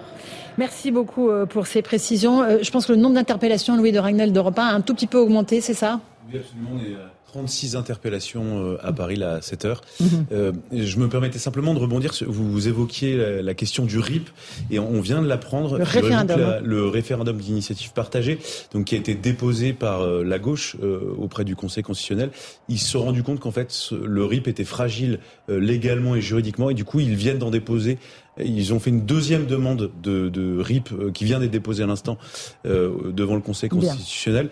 Et donc ça veut dire que le, le, cette instance, le Conseil constitutionnel, va avoir très peu de temps euh, pour l'examiner. Et donc il y a un risque quand même euh, que le Conseil constitutionnel, euh, par manque de temps, invalide, rejette le RIP. Alors là, c'est un élément d'information important. Eh, mais ça, ça vient de tomber là, à l'instant. À l'instant. Et merci de nous tenir euh, au courant de toutes euh, les dernières informations, Louis de Ragnel. 18h13, on est en direct sur Europe 1 et sur CNews pour suivre cette douzième journée de mobilisation. Euh, il y a des policiers en, nombre sur cette place de la Bastille où est arrivé le cortège parisien. Euh, il y a des manifestants pacifistes, évidemment, mais il y a beaucoup de tensions euh, avec des éléments radicaux, un millier d'éléments radicaux qui sont présents en tête de cortège et qui ne cessent euh, d'agresser, de provoquer euh, les policiers. On est avec Jean-Christophe Couvi, euh, qui est secrétaire national unité SGP. vos collègues, il y en a certains qui ont déjà été blessés. il y a eu au moins deux de policiers que nos journalistes ont vu tomber, frappés par des projectiles, exfiltrés évidemment. il y aura des blessés du côté des forces de l'ordre ce soir, malheureusement. Ben, J'espère le moins possible. J'espère qu'on ne va pas atteindre les, scores malheureux de, des derniers, dernières mobilisations. J'espère que ça va redescendre aussi un mhm. petit peu. Euh, et surtout, c'est en fait, il faut il faut bien se mettre dans dans dans, dans cette configuration euh, que pour un pour un policier, une journée comme ça, c'est c'est très éprouvant physiquement. Mmh. C'est-à-dire que vous avez des pics de tension, d'adrénaline vous redescendez un petit peu, il faut déjà redescendre, et puis après, vous voyez, vous restez immobile, mais toujours aux aguets. Et donc, c'est vraiment, euh, ça puise vraiment dans vos ressources, et, euh, et, euh, et, ça peut durer comme ça jusqu'à tard dans la soirée ou dans la nuit. On ne sait pas, en fait, effectivement, jusqu'à quand ça va s'arrêter. Là, il va y avoir des affrontements encore, c'est à coup sûr, jusqu'au moment où, effectivement, voilà, on, la place sera nette, mais à mon avis, dans plutôt un peu plus tard dans la soirée. Un peu plus tard dans la soirée. Parce que là, il y a, il, y a quand même 42 000 personnes à Paris, ça fait veulent, du monde. veulent encore en découdre, et puis le, le match n'est pas fini pour on voit les stigmates euh, sur cette place de la Bastille avec euh, des poubelles incendiées, euh, des arbres qui servent de décoration pour les restaurants qui ont été jetés contre les forces de l'ordre. Violence aujourd'hui, tension aujourd'hui, tension sans doute demain après la décision du Conseil constitutionnel. Sandra Buisson du service police-justice de CNews. il faut, à quoi faut-il s'attendre demain? Il y a déjà des manifestations qui sont interdites, Sandra?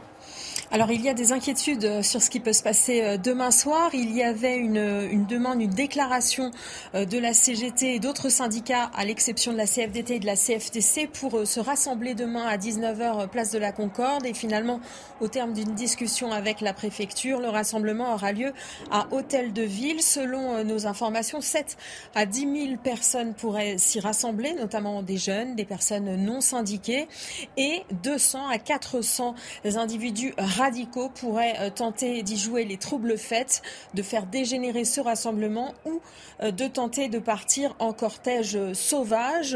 Euh, il y a aussi des rassemblements, des appels à se rassembler qui sont non déclarés et qui tournent sur les réseaux sociaux. Donc on ne sait pas encore s'ils auront lieu.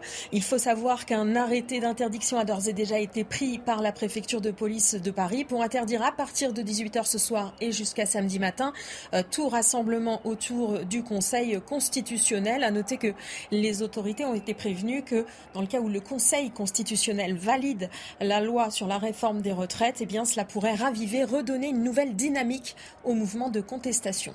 Merci beaucoup Sandra Buisson. Pression maximum sur les sages, neuf sages du Conseil constitutionnel. Euh, c'est oui, c'est la première fois Louis Dragnel, hein, c'est vrai. Euh, le Conseil constitutionnel avant de rendre une décision qui est protégée mm. par des policiers et des gendarmes. Mm. Non, mais objectivement, c'est faut quand même mesurer la situation. Ah c'est complètement lunaire. Mais, mais ce qui est, euh, moi, ce que je trouve aussi inquiétant dans, par rapport à cette situation, c'est-à-dire qu'en fait, vous avez des images comme ça avec des institutions qui d'habitude en fait travaillent assez paisiblement. Alors se mettent une pression souvent tout seul. Mais, mais ce, qui, ce qui est assez inquiétant, je trouve, par rapport aux prochains jours, c'est que vous êtes dans une configuration où politiquement tout est bloqué, vous avez plutôt moins de manifestations, mhm. moins de manifestants, et donc avec, avec une société qui est un peu sous cloche. Et il ne se passe pas grand-chose. Il est 18h17, on est en direct sur Europe 1 et sur CNews. On rejoint l'une de nos équipes dans euh, la manifestation Place de la Bastille où les projectiles pleuvent sur les policiers, les forces de l'ordre qui sont obligés de reculer. Oui, c'est assez, euh, assez impressionnant. On est au pied de la, Banque de France et euh, nous-mêmes, nous sommes obligés de reculer parce que les jets de projectiles se multiplient, des pavés d'une taille assez importante, euh, des pierres qui ont sûrement été arrachées aussi tout au long du, cortège. c'est au, moment où la police a décidé de reculer, hein, il protégeait la Banque de France, que les projectiles se sont multipliés. Et euh, l'attaque de, la Banque de France a été assez, assez impressionnante. Elle a été euh, taguée avec des messages à destination des riches, taxer les riches. On peut lire sur euh, l'établissement. Il y a aussi des vitres qui ont été brisées. Et au pied de, cet établissement, on, aperçoit aussi des, des, pots de fleurs, des pots de fleurs qui ont sûrement servi de projectiles. Parce que ce qui est assez étonnant, c'est sûrement la, la, première fois que je peux apercevoir ça lors d'une manif, c'est qu'il y a de la terre partout, des fleurs partout, au pied de la Banque de France. Euh, qui témoigne finalement euh, de la violence des affrontements entre les, forces de l'ordre et euh, certains manifestants. Merci beaucoup pour ces précisions. Je précise à nos auditeurs que la pluie de projectiles de pavés, hein, on parle de pavés de 30 cm sur 30 cm, hein, 1 kg 2, 1 kg 2, qui est tombé sur les forces de l'ordre, est mm. absolument hallucinante. voilà, j'espère qu'il n'y aura pas trop de, blessés du côté des, forces de l'ordre. Il y a un déchaînement de violence. Alors, la Banque de France, symbole évidemment du capitalisme. Marine, on va retrouver l'une de nos équipes. Il y a une charge à l'instant des bah policiers. Oui, Laurence, nouvelle charge de euh, policiers juste devant euh, nos yeux. Vous entendez ces euh, tirs hein, et donc ces jets de projectiles, ces pavés, ces pierres. Et donc l'un de nos journalistes décrivait les tags qui ont été écrits sur la Banque de France. Juste à côté de nous, il y a de nombreux tags à l'encontre des policiers, à l'encontre du gouvernement, mais bien plus contre les policiers. Et donc là, vous le voyez, il y a des, tirs de mortier qui sont lancés par certains éléments radicaux. Et donc voilà, une situation un petit peu tendue qui se complique hein, depuis une bonne heure place de la Bastille.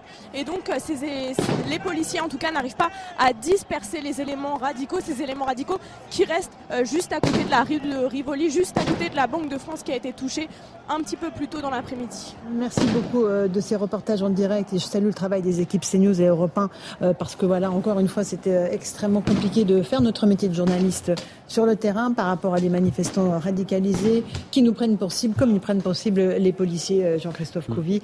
Euh, et, là, encore une fois, on assiste à des scènes qui sont navrantes, navrantes pour euh, tous les militants qui viennent manifester pacifiquement mais là qui se font complètement voler leur, leur mobilisation. Oui, bah c'est toujours le même hold-up, hein, quelque part qui est organisé par, par ces éléments ultra. Et là, on voit, bah, comme je vous expliquais tout à l'heure, en fait, il, faut faut pas il faut pas rester statique. C'est-à-dire dès lors qu'il y a des pluies de projectiles, effectivement, bah, souvent on se resserre pour faire masse, pour bien se protéger. Je peux vous dire que vous priez pour euh, intérieurement euh, pour pas recevoir un, projectile sur la tête parce que les casques, c'est c'est pas du Kevlar, hein, voilà, c'est du plastique très dur, mais euh, il a, y, a, rien qui peut arrêter des, pavés d'un kilo, un kilo deux. Et puis après, c'est la manœuvre en fait. Et donc c'est pour ça qu'on attend. On peut subir un, bloc, mais il faut manœuvrer. Et donc l'idée, c'était là, par exemple, de, de, perdre un peu de terrain, faire un repli stratégique pour permettre à d'autres d'autres forces mobiles de, de, de l'autre côté, par exemple, de faire une contre-offensive, mhm. un peu comme une tenaille pour venir dégager et, et, et faire un peu d'appel d'air.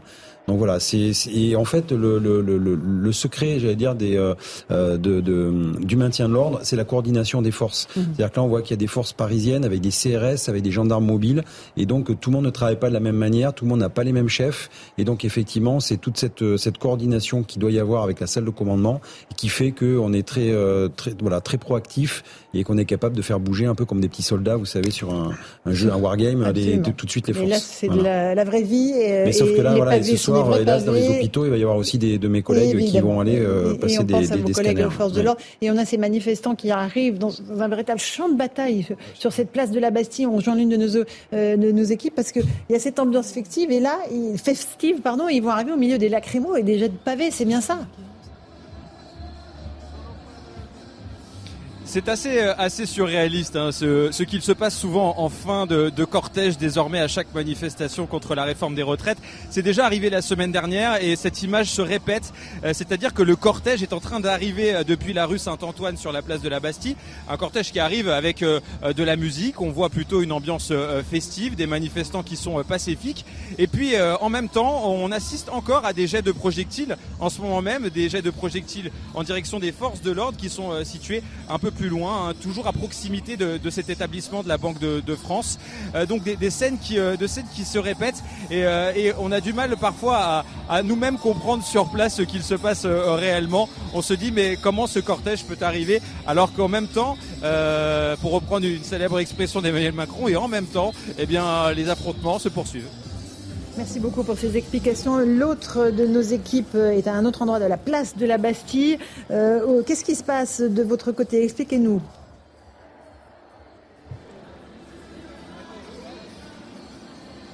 Alors, je ne sais pas si nos envoyés spéciaux nous entendent parce qu'il y a évidemment beaucoup de mouvements sur cette place de la Bastille. Eh Allez-y, on vous écoute.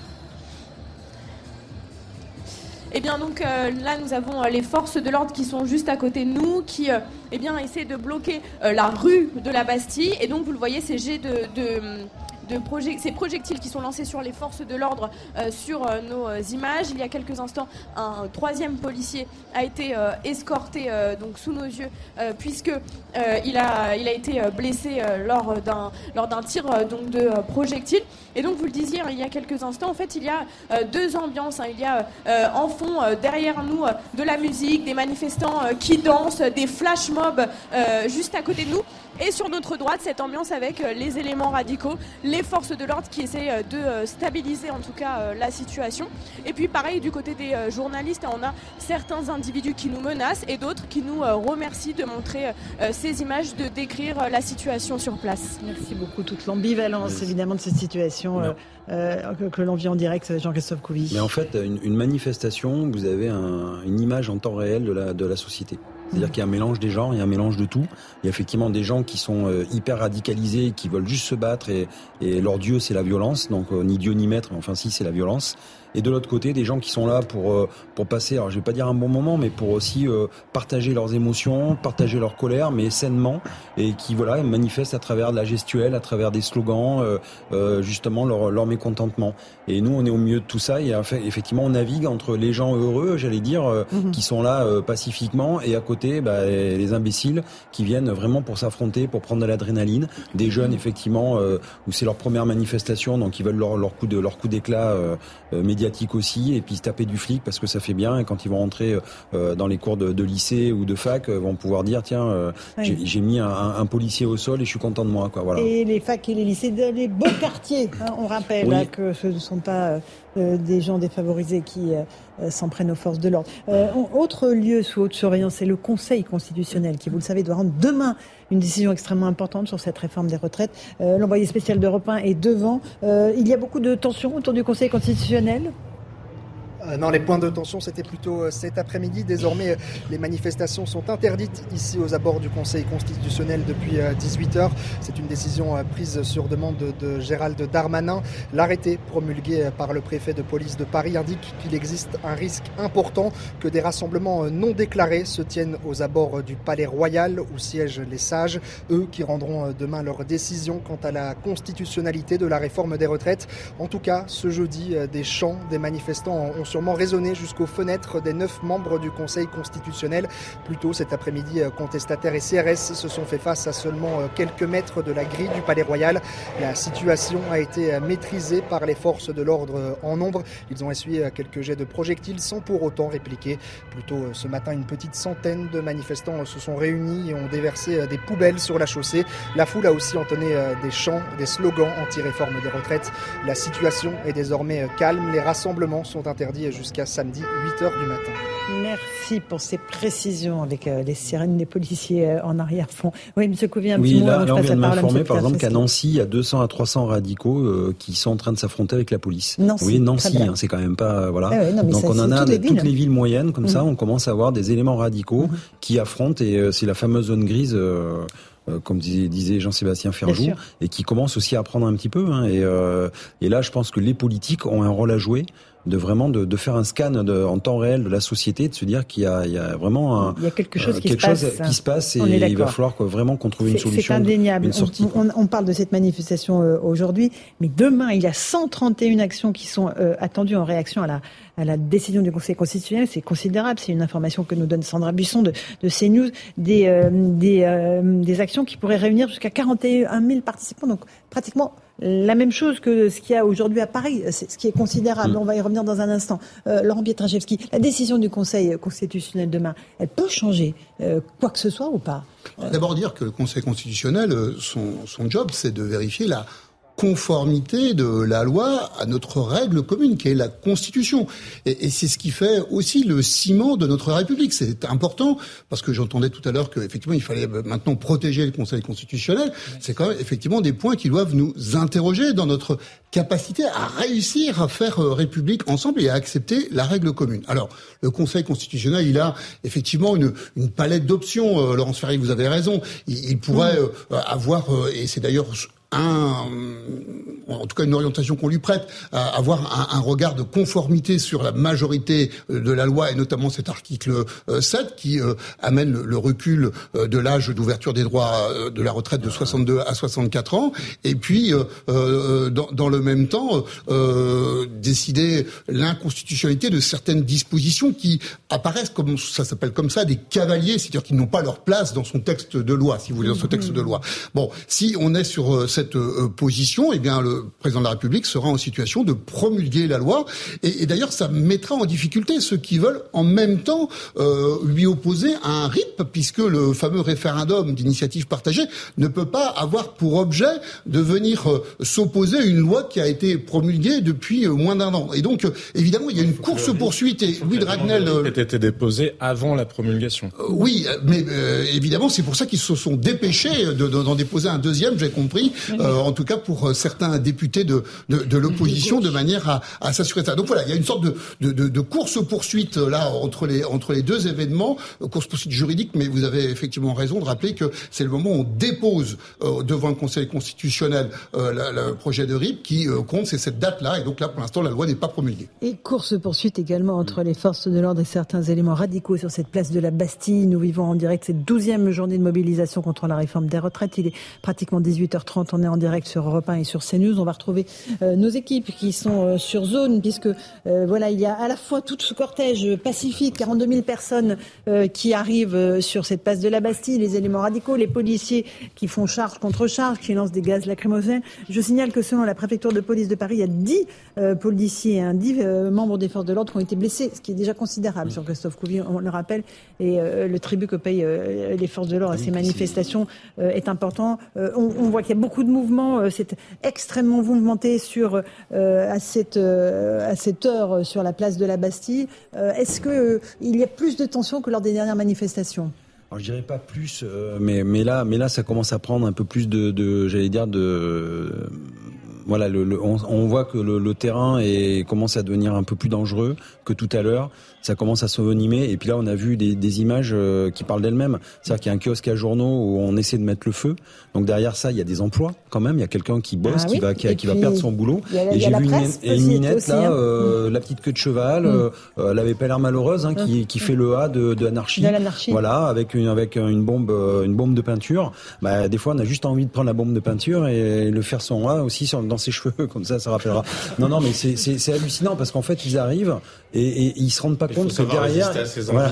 Ouais, il y a des fois, c'est non, c'est des fantasmes, je rigole. Non, non, mais c'est mais c'est vrai que alors, il faut beaucoup de résilience quand vous assistez à ah, des scènes oui. comme ça, que vous voyez tout ça, et en fait, et autour, il y a personne qui bouge. Mm. Moi, ça me rend fou parce que je vois qu'il y a encore une fois, il y a, il y a, on met le feu volontairement, on sait même pas s'il y a quelqu'un derrière euh, dedans ou et dans on le met kiosque, le feu dans sûr. le kiosque et, et, personne ne bouge, personne n'essaie de d'arriver, de, de, d'éteindre l'incendie ou Mm. d'enlever les les, les, les, les, Mm. les papiers.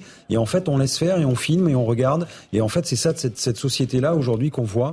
Et moi, ça me, ça me dérange. Ça me dérange. C'est la société spectacle, en fait. 18h31 en direct sur CNews et sur Europe 1. On rejoint l'une de nos équipes. Et à nouveau, beaucoup de mouvements, beaucoup de charges des forces de police. C'est bien cela?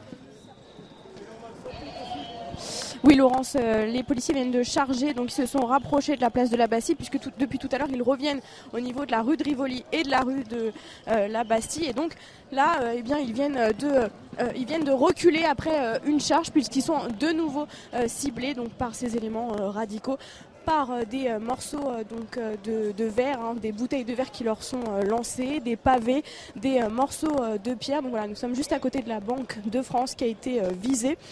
donc voilà, juste à côté de nous aussi, des cafés et des restaurants qui se sont barricadés hein, il y a un peu plus d'une heure en voyant tous ces éléments radicaux arriver. Voilà, c'est un petit peu la situation en ce moment à bientôt 19h. Une journaliste d'Europe 1 tout à l'heure expliquait sur notre antenne que la manifestation devrait euh, se terminer aux alentours de 19h, mais nous échangions euh, tout à l'heure avec des forces de l'ordre qui estimaient le départ des éléments radicaux un petit peu plus tard dans la soirée en vue de la situation. Effectivement, merci beaucoup pour ces précisions. Euh, une autre de nos équipes nous signale que les canons à eau, les camions qui ont les canons à eau sont en train de se mettre en place. Expliquez-nous. Oui, toujours euh, au bout de la rue euh, Saint-Antoine, hein, là où la, Banque de France a été euh, prise pour, pour cible. Le camion à eau vient de prendre place. il faut comprendre que le camion à eau était vraiment à la fin du, cortège, hein, à la fin du cortège qui est totalement arrivé place de la Bastille. il avance hein, petit à petit, il se met en, position. Pour le moment, il n'est pas question de, de l'utiliser, mais c'est vrai que on l'aperçoit d'ici. Il y a un nuage de fumée puisque les bombes lacrymogènes ont, été euh, lancés euh, par les, forces de l'ordre qui ont euh, pris position.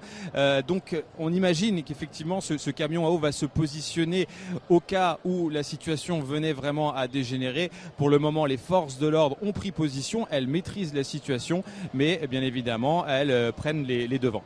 Merci beaucoup pour ces précisions. On est non loin de la Banque de France. Euh, Jean-Christophe Coupi, euh, à quoi ça sert le canon à eau? Bah, C'est les moyens spéciaux qu'on appelle euh, service des moyens spéciaux des CRS. D'ailleurs, c'est ce qui a un peu, j'allais dire, sauvé la, la, la, les, collègues gendarmes à Sainte-Soline. Hein. C'est-à-dire que c'est vraiment très efficace parce que ça arrose. Alors, on peut mélanger avec du, du, gaz incapacitant, enfin du CS, hein, mm. un peu comme les lacrymos. Euh, c'est pas le cas là. Comment Ce n'est pas le cas là. Non, pour l'instant on attend. En fait, il faut vraiment une situation, hein. voilà, faut une situation dégradée. Euh, mais c'est vrai que euh, entre guillemets, ça, ça refroidit les ardeurs. Hein, quand vous faites arroser euh, et en plus, c'est très puissant. Alors, c'est jamais utilisé à, à, à 100% parce que, bah, euh, en fait, à 100%, euh, ça pourrait vous déboîter une épaule. Donc, on n'utilise jamais. voilà, des instructions pour tous ceux qui nous écoutent et qui pensent que la police tue. non, la police arrose, mais arrose pas à, à 100%. Voilà. Mmh. Encore une fois, on a le respect, comme on dit toujours, de la vie humaine et le respect des gens. Euh, donc il y a des conseils, des, consignes d'utilisation, mais c'est vrai que ça nous aide beaucoup à, notamment à nettoyer, c'est le cas de dire, nettoyer la place. Quoi. À la toute fin, quand, bah, à la toute fin, quand il va rester tous les excités, bien arrosés, bien imbibés, bah, effectivement, euh, on va pouvoir euh, les hydrater. Voilà, avec ce camion donc euh, canon à eau, euh, les forces de l'ordre qui sont en position, euh, qui évaluent la situation. Effectivement, c'est la première fois que les canons à eau interviendraient sur, depuis le début des mobilisations contre la réforme pour. On l'a vu à Nantes, on l'a vu à Nantes, on l'a vu à Rennes, dans, certaines villes, Sainte-Soline d'ailleurs. Mm. Et là, sur Paris, c'est rare, oui, effectivement. mais franchement, c'est un, là, c'est un très bon moyen. Et je sais que mes collègues CRS nous le disent, ça nous aide beaucoup parce que euh, c'est un appui euh, sensationnel. Voilà. Et ça, ça, se fait beaucoup, notamment en Allemagne, par exemple. En Allemagne, ils le font, en Allemagne, ils le font un peu plus. Eugénie quitter, euh, quitter la, la, la, la ah, place euh, s'ils sont, enfin, ils sont pas, ils sont pas bloqués. ah, mais il y a des sommations. De toute façon, à chaque fois qu'on utilise la force, à chaque fois, on a des sommations. Mhm. Alors, bien sûr, les sommations, on a beau les, les, les crier au mégaphone, personne n'écoute. Reste, c'est volontairement. Bah, volontairement, parce que on leur dit, puis ils voient les canons à eau qui commencent à se mettre en route. Je pense qu'un badaud va dire, bon, je vais peut-être partir parce qu'à mon avis, je vais me faire arroser. Mais donc, va rester, entre guillemets, les pseudo-guerriers qui vont arriver et qui vont vouloir s'affronter avec les forces de l'ordre et qui vont se faire arroser et déplacer. Et, à un moment donné, ils en ont, ils en ont marre aussi et puis ils, quittent le terrain. Quoi. On voit les forces de l'ordre, évidemment, qui sont euh, très mobiles en action, qui tentent de prévenir ceux qui se passe euh, sur cette place de la Bastille où le cortège est arrivé, les manifestants sont en train d'arriver. Euh, on a une de nos équipes qui se trouve justement avec les manifestants pacifistes, qui c'est plutôt au calme. Euh, quel est leur sentiment après toutes ces tensions? Oui, Laurence, on a pu échanger avec euh, certains manifestants.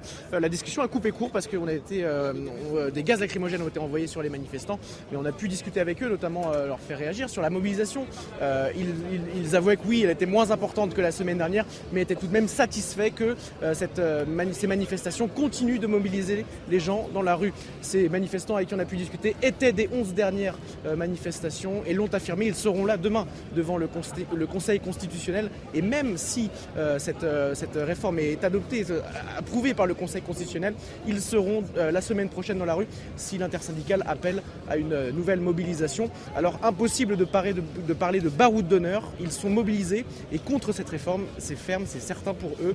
Cette réforme ne doit pas passer, même s'il faut continuer à manifester pendant plusieurs semaines encore. Merci beaucoup. Et l'un de nos journalistes de CNews, Florent Tardif, me précise que c'est à 18h que le Conseil constitutionnel rendra sa décision, que les manifestations sont interdites, Chloé Ragnel autour du Conseil. Là, on parle de Palais Royal, on est dans le cœur historique de Paris. Hein. Rue de Rivoli. Euh, il y a le Conseil d'État juste derrière.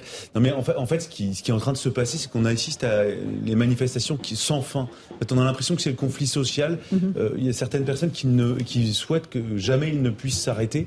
Euh, et en plus, en fait, il y aura toujours des arguments. Parce qu'en fait, certes, demain, il y aura la décision du Conseil constitutionnel, mais elle est prise au regard, et euh, Monsieur le ministre Pietraszewski l'a très bien expliqué, euh, au regard de la conformité avec la Constitution, mais en tenant compte aussi du contexte euh, social. et donc, évidemment, vous verrez, demain, dès demain soir, il y aura des, euh, des critiques, déni de démocratie, euh, on doit continuer la manifestation. Ou et jugement politique. Et puis vous verrez que le gouvernement, par exemple, prendra les mesures qui sont rejetées par le Conseil constitutionnel pour les faire adopter via d'autres textes, notamment dans la loi travail. Par exemple, en raisonnant par l'absurde, si l'index senior ou le CDI senior sont rejetés euh, par le Conseil constitutionnel, des mesures qui avaient été demandées notamment par les Républicains, eh bien, le gouvernement pourrait les réinjecter dans la loi travail, par exemple, qui sera étudiée dans les prochaines semaines j'imagine très bien ce qui va se passer. Les certaines oppositions vont dire mais regardez c'est dégueulasse, euh, c'est du bidouillage. Mais non mais j'imagine ce qui va se passer. C'est du bidouillage institutionnel puisque ce que le Conseil constitutionnel a rejeté, le gouvernement le réintègre dans d'autres projets de loi. Alors je reconnais que ça fait il y a un peu de cynisme dans l'histoire, mais euh, vous verrez qu'en fait euh, dès demain soir, en fait le, la décision du Conseil constitutionnel sera, justifiera selon certains un appel à redoubler. Elle sera contestée alors que c'est la plus haute juridiction de notre pays. On remet tout en question désormais en France. Oui, mais qu'elle soit contestée, qu'elle soit contestée, c'est une chose, mais qu'on doive la faire protéger par la police, c'en est une autre. Parce que vous pouvez dire, moi je suis pas d'accord avec la décision du Conseil constitutionnel. Ils ont dit la, ils ont dit la loi, mais moi je suis pas d'accord. Mais là, on les fait protéger par les policiers, et vous avez des mhm. gens qui disent que le meilleur moyen, c'est d'exercer une pression physique sur les membres du Conseil constitutionnel. Moi, je suis effaré par la dégradation de la situation. Les violences contre les policiers s'aggravent, les violences contre la presse s'aggravent, la violence contre les institutions s'aggrave je ne sais pas où, où, la radicalité peut mener, mais elle peut, à mon avis, elle mènera au pire. Au drame. Euh, et, et, si ça, ça ne correspond pas à la définition de factieux, je ne sais pas ce qui correspond à la définition de factieux. Eh factieux, ce sont des groupes qui exercent euh, de la violence justement pour faire pression et provoquer des troubles politiques, de la violence contre les autorités établies. Donc là, c'est quand même ce qu'on voit avec des élus de la France insoumise devant le Conseil constitutionnel, comme on l'a vu euh, ce matin. Peut-être faudrait-il quand même que la République se pose la question. Et j'étais Sainte-Soline, hein, c'est un schéma. C'est un schéma. à minima plus de complaisance oui, mais à Sainte-Soline, c'était pas la enfin, c'est interdit. C'est pas plus défendable. Je suis d'accord avec vous. La manifestation était interdite, mais ça ne visait pas à faire pression sur une institution en particulier. Mais surtout, c'est pas comprendre de toute façon la nature. Et Monsieur Pietraszewski le disait tout à l'heure de ce que va dire le Conseil constitutionnel. Il apprécie juste la conformité mhm. de cette loi par rapport à la Constitution. Il ne dit pas si c'est juste ou injuste euh, de décider que la réforme passe de 62, de 62 à, 64, à 64 ans. Donc de toute façon, ce conflit-là, il va rester entier et on en revient là encore au fait qu'il n'y a pas d'issue. Il y a un conflit de légitimité majeur à l'heure actuelle qui sera capable d'en sortir Le tempérament du chef de l'État suggère qu'il ne veut pas en sortir, mais qui aura euh, sera raisonnable pour eux en quelque sorte. Ce qui est étonnant, pardon, mais c'est que le Conseil constitutionnel est à se prononcer sur la, réforme de la retraite. C'est quand même un organe qui est censé euh, faire respecter les libertés individuelles, les droits, euh, les droits des citoyens. et on voit qu'il prend de plus en plus d'ampleur et qu'il s'arroge de plus en plus de domaines. Et effectivement, si demain il rend une décision politique, c'est-à-dire qu'il juge il censure une partie de la loi, ce qui à mon avis ne sera pas le cas. Euh, là, il, s'arrogerait un droit, à mon avis, qui n'est pas le sien. Mais, il censure, bah, oui, mais censure, oui, mais, non, non, mais je suis d'accord. Bien sûr. Est-ce que, oui, mais il y a la Constitution. Est-ce qu'on a utilisé trop de, de, Est-ce que ça correspond à un véhicule législatif comme le projet de loi de financement de la sécurité sociale de fond. Oui, mais on va continuer à avoir dans les prochaines heures. Là, il est 18h41, on va repartir sur le cortège, sur le terrain. Il y a beaucoup de tensions autour du camion à eau et à l'instant, les policiers chargent euh, juste devant le camion à eau. Expliquez-nous. Le véhicule législatif est totalement oui, effectivement, on, avait assisté à un moment de tension avec des, black blocs qui étaient positionnés place de la Bastille et les CRS qui étaient à proximité du camion à eau. On sentait une véritable tension, comme un jeu de regard entre les, deux groupes. Euh, et puis tout d'un coup, il y a plusieurs jets de projectiles qui ont démarré, euh, des pierres ont été euh, lancées et les forces de l'ordre n'ont pas laissé passer. Ils ont tout de suite chargé les, manifestants pour éviter que les jets de projectiles. Et d'ailleurs, il y a une deuxième salve, hein, une deuxième charge des forces de l'ordre qui se poursuit. voilà, ils ne souhaitent pas que les manifestants euh, prennent le dessus, ou du moins ces ultras hein, qui euh, lancent des, projectiles. Euh, on voit les, projectiles lancés. Hein. Ce sont, comme depuis tout à l'heure, des, pavés, des pavés assez impressionnants, hein, d'une taille assez impressionnante. Et, voilà, et ça court un peu dans, tous les sens. En ce moment, sur la place de la Bastille, les charges se, poursuivent à droite, à gauche. C'est assez décousu comme situation, à vrai dire. Alors que pourtant, il y a quelques instants, c'était d'un calme relativement plat. Euh, merci beaucoup. On va continuer à, commenter ce qui se passe place de la Bastille. Euh, Jean-Christophe Couvi, il y a énormément de policiers là qui tout d'un coup ont couru sur le centre de la place. Qu'est-ce qu'ils font là? Ils font une espèce de cordon. Euh, ils veulent repousser les Black Blocs le plus loin possible? l'idée, l'idée effectivement, c'est de, de, redonner de l'air, de repousser un petit peu et de qui ne, j'allais dire, qui ne garde pas toute la place. Donc on voit bien qu'on essaie un petit peu de, les effriter, quoi. Voilà, de, de, de, venir casser le bloc. Euh, ça part à la courette. On évite qu'ils se regroupent. Et puis après, on manœuvre sur différents angles de la place, justement pour euh, pour les, les faire partir. L'idée, en fait, c'est qu'ils quittent la place. Mmh. Mais surtout, c'est de, pas subir. La manifestation, et d'aller hein. au contact. On voit qu'on va au contact. Hop, on fait un bon offensif. Alors là, par exemple, vous avez des compagnies d'intervention de la, la, préfecture de police. Juste avant, c'était des casques bleus entre guillemets. C'était des c'était les gendarmes. Donc c'est ce que je vous disais tout à l'heure. En fait, il y a différentes forces et c'est encore cette coordination qui est très importante. Ce qui est impressionnant, euh, je me permets de vous interrompre, c'est que les policiers reçoivent des pavés ah mais, énormes. Euh, je pense que les gens ne se rendent pas compte euh, effectivement ce que, ce que l'on reçoit. les, gens ont du mal, ils disent bon c'est des cailloux, non c'est pas des cailloux, c'est des, vrais pavés. Et je peux vous dire que voilà, quand avec la puissance que ça a, quand ça vous retombe dessus, d'ailleurs on a on a souvent des, des, des collègues qui perdent connaissance. Et puis dans les dans les dans les forces mobiles, vous voyez, il y a aussi des femmes. Euh, on voit des bon des, petits gabarits entre guillemets, mais euh, moi je les je les reconnais euh, dans la gestuelle et tout. Mais je veux dire c'est c'est encore une fois voilà c'est nous. De toute même un ça serait pas justifiable. Ah mais c'est pas justifiable. Mais, le pire c'est que certains certains ils trouvent en disant c'est une habitude parce que de toute façon les policiers sont équipés, ils sont habillés en Robocop, ils ont mm. des boucliers donc on peut y aller gaiement et, et leur lancer tout ce qu'on trouve. Il y a des charges successives en ce moment en place de la Bastille, les policiers qui avancent, qui vont au contact des black blocs qui vont exfiltrer les éléments les plus violents, euh, qui, euh, qui, qui interpellent, qui tentent de, de neutraliser ces éléments violents. Je ne sais pas qui on peut rejoindre, soit une équipe CNews, soit une équipe Europe pour qu'on on nous raconte euh, ce qui se passe. Où est-ce que vous êtes? Vous êtes le journaliste d'Europe 1. Oui, je me trouve au milieu de la place de la Bastille, donc euh, entre les, Black Blocs et euh, les manifestants qui manifestent dans le calme. Euh, les tensions se poursuivent, comme vous l'avez dit. Les CRS commencent à disperser les, manifestants avec une quantité importante de gaz lacrymogène. Les agents de la Bravem sont déployés en nombre aussi. J'ai également vu les pompiers secourir un blessé à terre. La Banque de France a aussi été prise pour cible il minutes. Alors de l'autre côté de la place, au niveau de l'opéra, l'ambiance est bonne enfant, mais beaucoup de manifestants commencent à et à partir. Certains me confiaient qu'ils craignaient que le mouvement se radicalise et tous sont déterminés à continuer les manifestations. Mais plusieurs personnes me disaient aussi que le mouvement s'essoufflait fortement. La CGT annonce 400 000 manifestants et la police 42 000. La manifestation devrait se terminer ici, place de la Bastille, aux alentours de 19h, mais certains me confiaient qu'ils étaient déterminés à rester. Merci Mélou. On prend plutôt les chiffres de la préfecture de police que les chiffres fantaisistes de la CGT. On va rejoindre notre journaliste CNews, euh, euh, puisque là, il y a à nouveau énormément d'interpellations euh, qui se déroulent sous vos yeux. C'est bien cela? Oui, effectivement, il y a un individu qui est à, terre hein, avec des forces de police qui euh, l'ont interpellé il y a euh, quelques instants. Euh, ce que je vous disais à l'instant, c'est que la situation reste très tendue. On vient de recevoir à, nos pieds, hein, à l'instant, un jet de bouteilles de, bière. C'est l'un des, nombreux projectiles utilisés par, par ces manifestants. Je n'ai pas envie de dire manifestants, j'ai envie de dire ultra casseurs, parce que ce ne sont pas l'intégralité des manifestants, et c'est important de le rappeler quand même.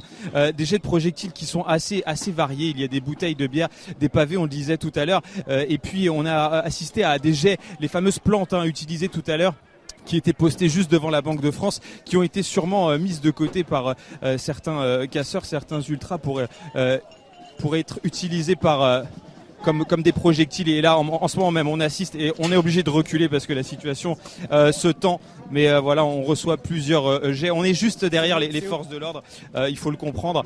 donc forcément, on est pris pris pour cible parce qu'on est juste derrière et donc la situation est assez tendue. On, assiste encore une fois à des confrontations et à une nouvelle charge de police en ce moment même. Voilà sur sur notre gauche, nouvelle charge pour essayer de disperser ces, ces manifestants. Mais juste pour reprendre et terminer ce que je vous disais tout à l'heure, les jets de, projectiles sont assez importants et, ils sont de, de toutes sortes. Il y a des et même un tir de mortier. On a assisté tout à l'heure à un tir de, mortier. Euh, donc pour le moment, situation très très tendue place de la Bastille, alors que c'était, je vous le rappelle encore une fois, relativement calme il y a euh, quelques minutes impressionnante des forces de l'ordre qui sont extrêmement groupées. Ils sont extrêmement protégés euh, avec euh, des, boucliers, avec euh, beaucoup de protection sur les bras, sur les jambes, évidemment des casques pour éviter les, jets de projectiles. On a encore une, équipe CNews qui est juste sur un autre angle de, cette place de la Bastille. Racontez-nous ce qui se passe en ce moment. Effectivement, on est ici au, bout de la rue Saint-Antoine, sur la place de la Bastille. Il y a quelques instants, c'était un petit peu le statu quo. Les éléments radicaux regardaient les forces de l'ordre et vice-versa. Et ces forces de l'ordre qui maintenant, depuis quelques minutes, euh, procèdent à ces charges que vous voyez actuellement euh, sur notre euh, antenne. Ces forces de l'ordre qui, ces dernières minutes, ont repéré les éléments radicaux que nous-mêmes, nous avons vu eh bien, se munir de bouteilles de bière, de pavés également, puisque ce temps était relativement long entre le moment où effectivement ce cortège est arrivé ici, place de la Bastille, et au moment où les forces de l'ordre ont, ont mené des, charges, effectivement, ces éléments radicaux se sont chargés petit à petit de, munitions euh, pour euh, en venir à bout, euh, pour venir au bout de, ces forces de l'ordre qui sont très rapidement intervenues et ces braves M toujours qui interpellent, qui vont prélever directement dans, ce groupe d'éléments radicaux toutes celles et ceux qui s'étaient munis d'armes ou qui ont jeté effectivement des projectiles contre ces forces de l'ordre. Alors ces forces de sécurité ont procédé à des jets de bombes lacrymogènes il y a quelques instants et à l'instant la Bravem effectivement euh, qui procède encore une fois à des prélèvements au sein des éléments euh, euh, radicaux. La situation ici est véritablement à l'offensive pour tenter de mettre fin à ce rassemblement puisque je vous le rappelle la dispersion de cette manifestation doit avoir lieu aux alentours de, 19h et donc nous le voyons, nous le constatons, ces forces de l'ordre qui tentent eh bien, de mettre un terme à cette manifestation en allant prélever directement dans les groupes des éléments radicaux. 18h49 effectivement on est en direct sur Europe 1 et sur CNews reste encore beaucoup de monde sur cette place de la Bastille. Euh, on voit des bateaux. On vient de voir un, jeune d'une quinzaine d'années euh, à vélo qui était tout près euh, de ces jets de pierre. Il y a des scènes de guérilla qui côtoient des manifestants pacifiques. On, a des scènes, encore une fois, assez surréalistes depuis le début de ces mobilisations. Mais là, c'est une journée vraiment particulière parce qu'il y a beaucoup de tensions. Il y a la décision du Conseil constitutionnel qui est attendue demain. On sait qu'il y aura déjà des, des, centaines de manifestants manifestations prévues dès demain, euh, la plupart interdites, euh, puisqu'elles seront euh, notamment interdites autour du Conseil constitutionnel. Il y a beaucoup de tensions dans le pays, Monsieur Pietrachet. Et Fabrice? Oui, elles ne sont pas toutes interdites, vous avez raison, Laurence. Un certain autour du Conseil constitutionnel. Autour du Conseil constitutionnel pour des raisons évidentes de sérénité. Euh, on ne peut pas avoir dans notre pays une instance qui est la plus haute instance de notre pays euh, euh, qui va vérifier que la loi est conforme à notre Constitution et, et voir ces, ces, sages subir d'éventuelles pressions par des manifestations. Donc je pense que la décision du ministre de l'Intérieur est une très bonne décision et ça, permettra au Conseil constitutionnel de, de s'exprimer avec sérénité. Mais euh, sur le fond, la question elle est posée, on l'a dit tout à l'heure, aux organisations syndicales comme au gouvernement aujourd'hui. C'est-à-dire que c'est le jour d'après la question. C'est voilà, comment on fait pour passer à autre chose Comment on fait pour que autre chose. Eh bien, je pense que c'est l'enjeu des heures et des jours qui viennent. C'est va-t-on réussir à passer collectivement à autre chose Vous croyez et c'est d'ailleurs, je pense, la hmm. mission que a, donné le président de la République il y a, maintenant presque plus de deux semaines à, Elisabeth Borne, c'est de, chercher les voies de passage euh, avec euh, les organisations syndicales. Alors ça reste encore une fois très difficile aujourd'hui. On a bien vu que la réunion qui avait eu lieu il y a quelques jours s'est soldée par moins d'une heure d'échange. Et, donc, on peut pas dire que là, on a eu le temps mm. d'ouvrir de nouveaux dossiers. Mais moi, je crois qu'il euh, y a un certain nombre d'organisations syndicales qui ont envie d'avancer sur le sujet du travail, de notre rapport au travail, qui ont aussi conscience qu'il il faut qu'on se parle dans notre démocratie, qu'il y a des sujets à mettre sur la table. 18h51, on est en direct. Et il y a énormément de mouvements sur cette place de la Bastille euh, qui est pratiquement submergée par les gaz lacrymogènes. Les policiers sont à l'offensive, ils tentent de disperser la foule des radicaux. On ne parle pas des manifestants qui, eux, évidemment, évitent maintenant le secteur. Euh, l'une de nos équipes est sur place. Expliquez-nous ce qui se passe autour de vous. Oui, vous l'avez dit, énormément de mouvements sur cette place de la Bastille. Euh, pour, tout vous dire, on, commence à avoir l'habitude de gérer ces, moments d'extrême tension. Euh, c'est la douzième manifestation, elle se termine souvent malheureusement de la même manière. Alors on, sait un petit peu se placer, on essaie de se placer pour ne pas euh, déranger l'action des forces de l'ordre et pour ne pas être la cible des projectiles. Je vous avoue que sur cette place de la Bastille, pour l'instant, c'est très compliqué de se placer parce qu'il y a énormément de charges des, forces de l'ordre qui chargent de nombreuses fois vers les manifestants pour essayer d'interpeller les éléments, les, les éléments les plus radicaux. Donc voilà, vous l'avez vu sur les nombreuses images que vous avez à votre disposition et euh, j'espère que les auditeurs l'ont compris, c'est très tendu sur la place de la Bastille, de nombreuses charges euh, des forces de l'ordre pour essayer d'intercepter ces éléments radicaux. Merci beaucoup de penser à nos auditeurs d'Europe 1 et, bravo à toutes les équipes qui sont sur place, que ce soit CNews ou Europe 1. Louis Dragnel, pour demain, il y a déjà 131 actions qui sont prévues demain, euh, jour où le Conseil constitutionnel va rendre sa décision Oui, absolument. Donc autant d'actions sur le territoire national, donc partout en France, devant des préfectures, des sous-préfectures. Et donc les services de renseignement s'attendent à la participation de plus de 41 000 personnes, donc partout en France, donc pas uniquement à Paris. Euh, donc c'est à la fois beaucoup, mais la question euh, aujourd'hui, c'est de savoir combien de personnes se retrouveront devant le Conseil constitutionnel. C'est un fait inédit, c'est-à-dire que c'est à la fois une mise sous pression euh, du Conseil constitutionnel et en même temps, c'est un moyen aussi de contester la décision qui va être prise. Rappelons-le, il y a deux décisions qui sont attendues demain mhm. soir. Il y a à la fois la conformité euh, de la réforme des retraites avec la, avec la Constitution. Et le deuxième élément qui est attendu, c'est euh, la validation ou non du référendum d'initiative euh, populaire. Donc une deuxième mouture, euh, oui, ouais, c'est populaire aussi. Euh, une deuxième mouture a été déposée par la gauche, effectivement. Eric Et donc une extrémiste, effectivement, oui, une un deuxième RIP a été déposé là cet après-midi par la gauche parce qu'ils considéraient que leur première initiative était un peu fragile au regard du droit. Eric Nolot, un commentaire ben, en effet, c'est la suite qui nous intéresse parce que est-ce que est-ce que ça va être euh, quatre ans comme ça, c'est-à-dire un pays euh, bah, qui va vivre de convulsion en convulsion, ou est-ce que le front syndical va se fissurer Il y a des gens qui veulent discuter, des gens qui vont rester dans la contestation et d'autres qui vont vouloir passer à autre chose. Mais mhm. combien de gens vont vouloir passer à autre chose? Combien de gens vont rester bloqués sur ce qu'on voit? Mhm. ça, on ne peut pas imaginer ça pendant 4 ans, donc il va bien falloir trouver une solution. Absolument. Et ce qui est compliqué quand même, c'est en fait, on, on, a du mal à identifier une soupape euh, de décompression de la société. Il y a un blocage institutionnel du pays.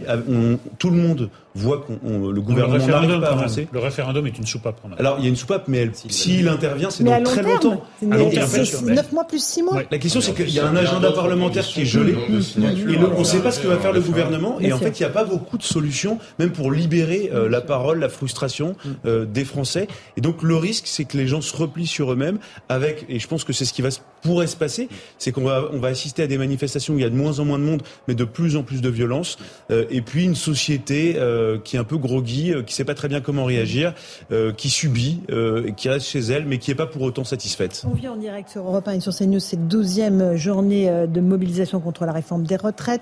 Beaucoup de tensions sur cette place de la Bastille où se trouvent de nombreuses équipes de journalistes, où il y a des forces de l'ordre en présence. Le camion, le canon à eau est positionné. Ça veut dire que les forces de l'ordre ne voudront pas que cela s'éternise et que le chaos demeure sur cette place de la Bastille. Il y a beaucoup d'actions qui sont attendues dès demain, 131 actions attendues demain autour de la décision du Conseil constitutionnel qui devra valider ou non cette loi sur le report de l'âge légal de départ en retraite de 62 à 64 ans et se prononcer sur le référendum d'initiative partagée. La situation est bloquée. Nous sommes dans l'impasse et effectivement, nous allons continuer à vivre euh, ces événements euh, en direct sur nos deux antennes. On va remercier euh, les auditeurs d'Europe 1 qui ont rendez-vous dans un instant avec Europe 1 Soir et, et la suite de l'actualité sur leur antenne. Mais nous, on continue sur CNews, évidemment, en direct. On va rejoindre peut-être l'une de nos équipes qui est au cœur de cette euh, place de la Bastille. Les deux camps sont à nouveau face à face, c'est-à-dire on parle des Black Blocs, des éléments radicaux, des policiers, euh, que ce soit la Brave, que ce soit d'autres unités euh, qui ont procédé à de nombreuses interpellations. On sait, Jean-Christophe Rouvi, qu'au moins dix policiers sont blessés à l'heure où on se parle. Oui, j'ai une collègue, là, a priori, qui, qui, a, qui, a, reçu un projectile et qui entend plus d'une oreille. Enfin, euh, donc elle a pris un projectile sur l'oreille, euh, donc elle va aller passer des, des, des tests. Enfin voilà, euh, je, je connais pas encore la gravité des, des, des 10 blessés. J'espère qu'il n'y en aura pas plus que ça. Mais effectivement, on a la, hélas, on a la malheureuse habitude maintenant depuis 12, 12 actions, voire un peu plus, puisque là c'est la douzième euh, douzième manifestation, douzième round quelque part. Mais il y a eu aussi toutes les manifestations spontanées euh, suite au 49-3. Donc euh, on espère que le, le bilan des, des, de mes collègues euh, va pas être trop lourd encore aujourd'hui, parce que c'est ces mêmes là collègues aujourd'hui qu'on voit qui demain vont revenir sur les manifestations et ainsi de suite. Et donc c'est toute cette fatigue, j'allais dire, qu'on accumule, cette tension. Euh, c'est pas une soirée qu'on va la qu'on va la, la, la liquider. Hein. Et donc demain, bah, on met ça et ainsi de suite, ainsi de suite. Voilà. C'est vrai que c'est un double enjeu. Laurent euh, Pietraszewski. Un double enjeu pour le gouvernement, à la fois ce qu'on a évoqué tout à l'heure, c'est-à-dire la nécessité de construire, parce qu'il faut dire les choses. Là, il appartient au gouvernement et aux partenaires sociaux de trouver la voie de sortie ensemble. Hein. Ça, ça c'est ce que je crois que nous attendons collectivement et c'est ce que le pays attend. Et, et, et là-dessus, le président de la République a, a souhaité prendre une initiative puisqu'il a annoncé qu'il recevrait l'intersyndicale mhm. à l'issue de la décision du Conseil constitutionnel. Donc je pense qu'on aura déjà un, un premier point euh, à l'issue de ce, de ce rendez-vous. Mais le deuxième sujet, c'est celui que vous venez euh, d'évoquer. Effectivement, c'est euh, la, la, fatigue, la fatigue collective, mais aussi la fatigue de nos forces de l'ordre. Euh, sur le fond, c'est ce, ce, temps que, que l'on passe mhm. les uns les autres à, bien sûr, affronter des idées, c'est très positif en démocratie, mais s'affronter physiquement, ce ne l'est pas.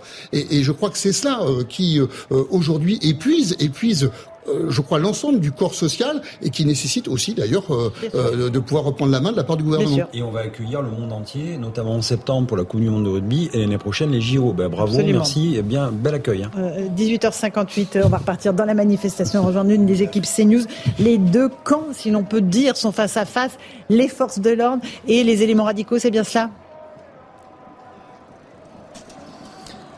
Oui, euh, effectivement, nous suivons une unité de la Bravem hein, depuis le début de la manifestation, sans euh, policiers qui là donc se sont euh, repositionnés en rang après avoir euh, effectué, vous l'avez vécu en direct sur CNews, une charge il y a quelques secondes. Et donc cette charge a permis l'interpellation de deux personnes en face des Black Blocs, des casseurs, vous l'avez vécu, des tirs de gaz lacrymogène. Pour le moment, la situation s'est un peu apaisée, mais les unités sont toujours prêtes à, interpeller, observent les individus, les, les casseurs hein, qui continuent à être présents sur cette place de la Bastille. Oui, absolument, merci beaucoup. Et on voit les camions à eau qui sont positionnés pour disperser les éléments les plus violents. on peut espérer que ça se termine rapidement Jean-Christophe Couvi, pour terminer bah, Là, on espère, oui, euh, qu'on va pas y passer la nuit, parce qu'effectivement, euh, mais bon, on voit bien qu'en face, ils vont vouloir justement traîner le plus possible. Donc là, on, a, on attend que ça s'égrène un petit peu, que les badauds puissent partir, qu'il reste vraiment plus que les radicaux, pour, j'allais dire, vraiment passer euh, là à l'affrontement avec les canons à eau et, et, au contact, pour essayer vraiment de les disperser, et un peu les dégoûter, et qu'ils puissent repartir chez eux. Absolument. Et on rappelle qu'il y a 131 actions qui sont d'ores et mmh. déjà prévues demain. Une nouvelle journée d'extrême tension et de mobilisation pour les forces de l'ordre Merci à vous tous d'avoir participé à cette édition spéciale de Punchline sur CNews. Euh, tout de suite, c'est Christine Kelly qui vous attend avec ses invités pour Face à l'info. Bonne soirée à vous. Ah, non, je dis.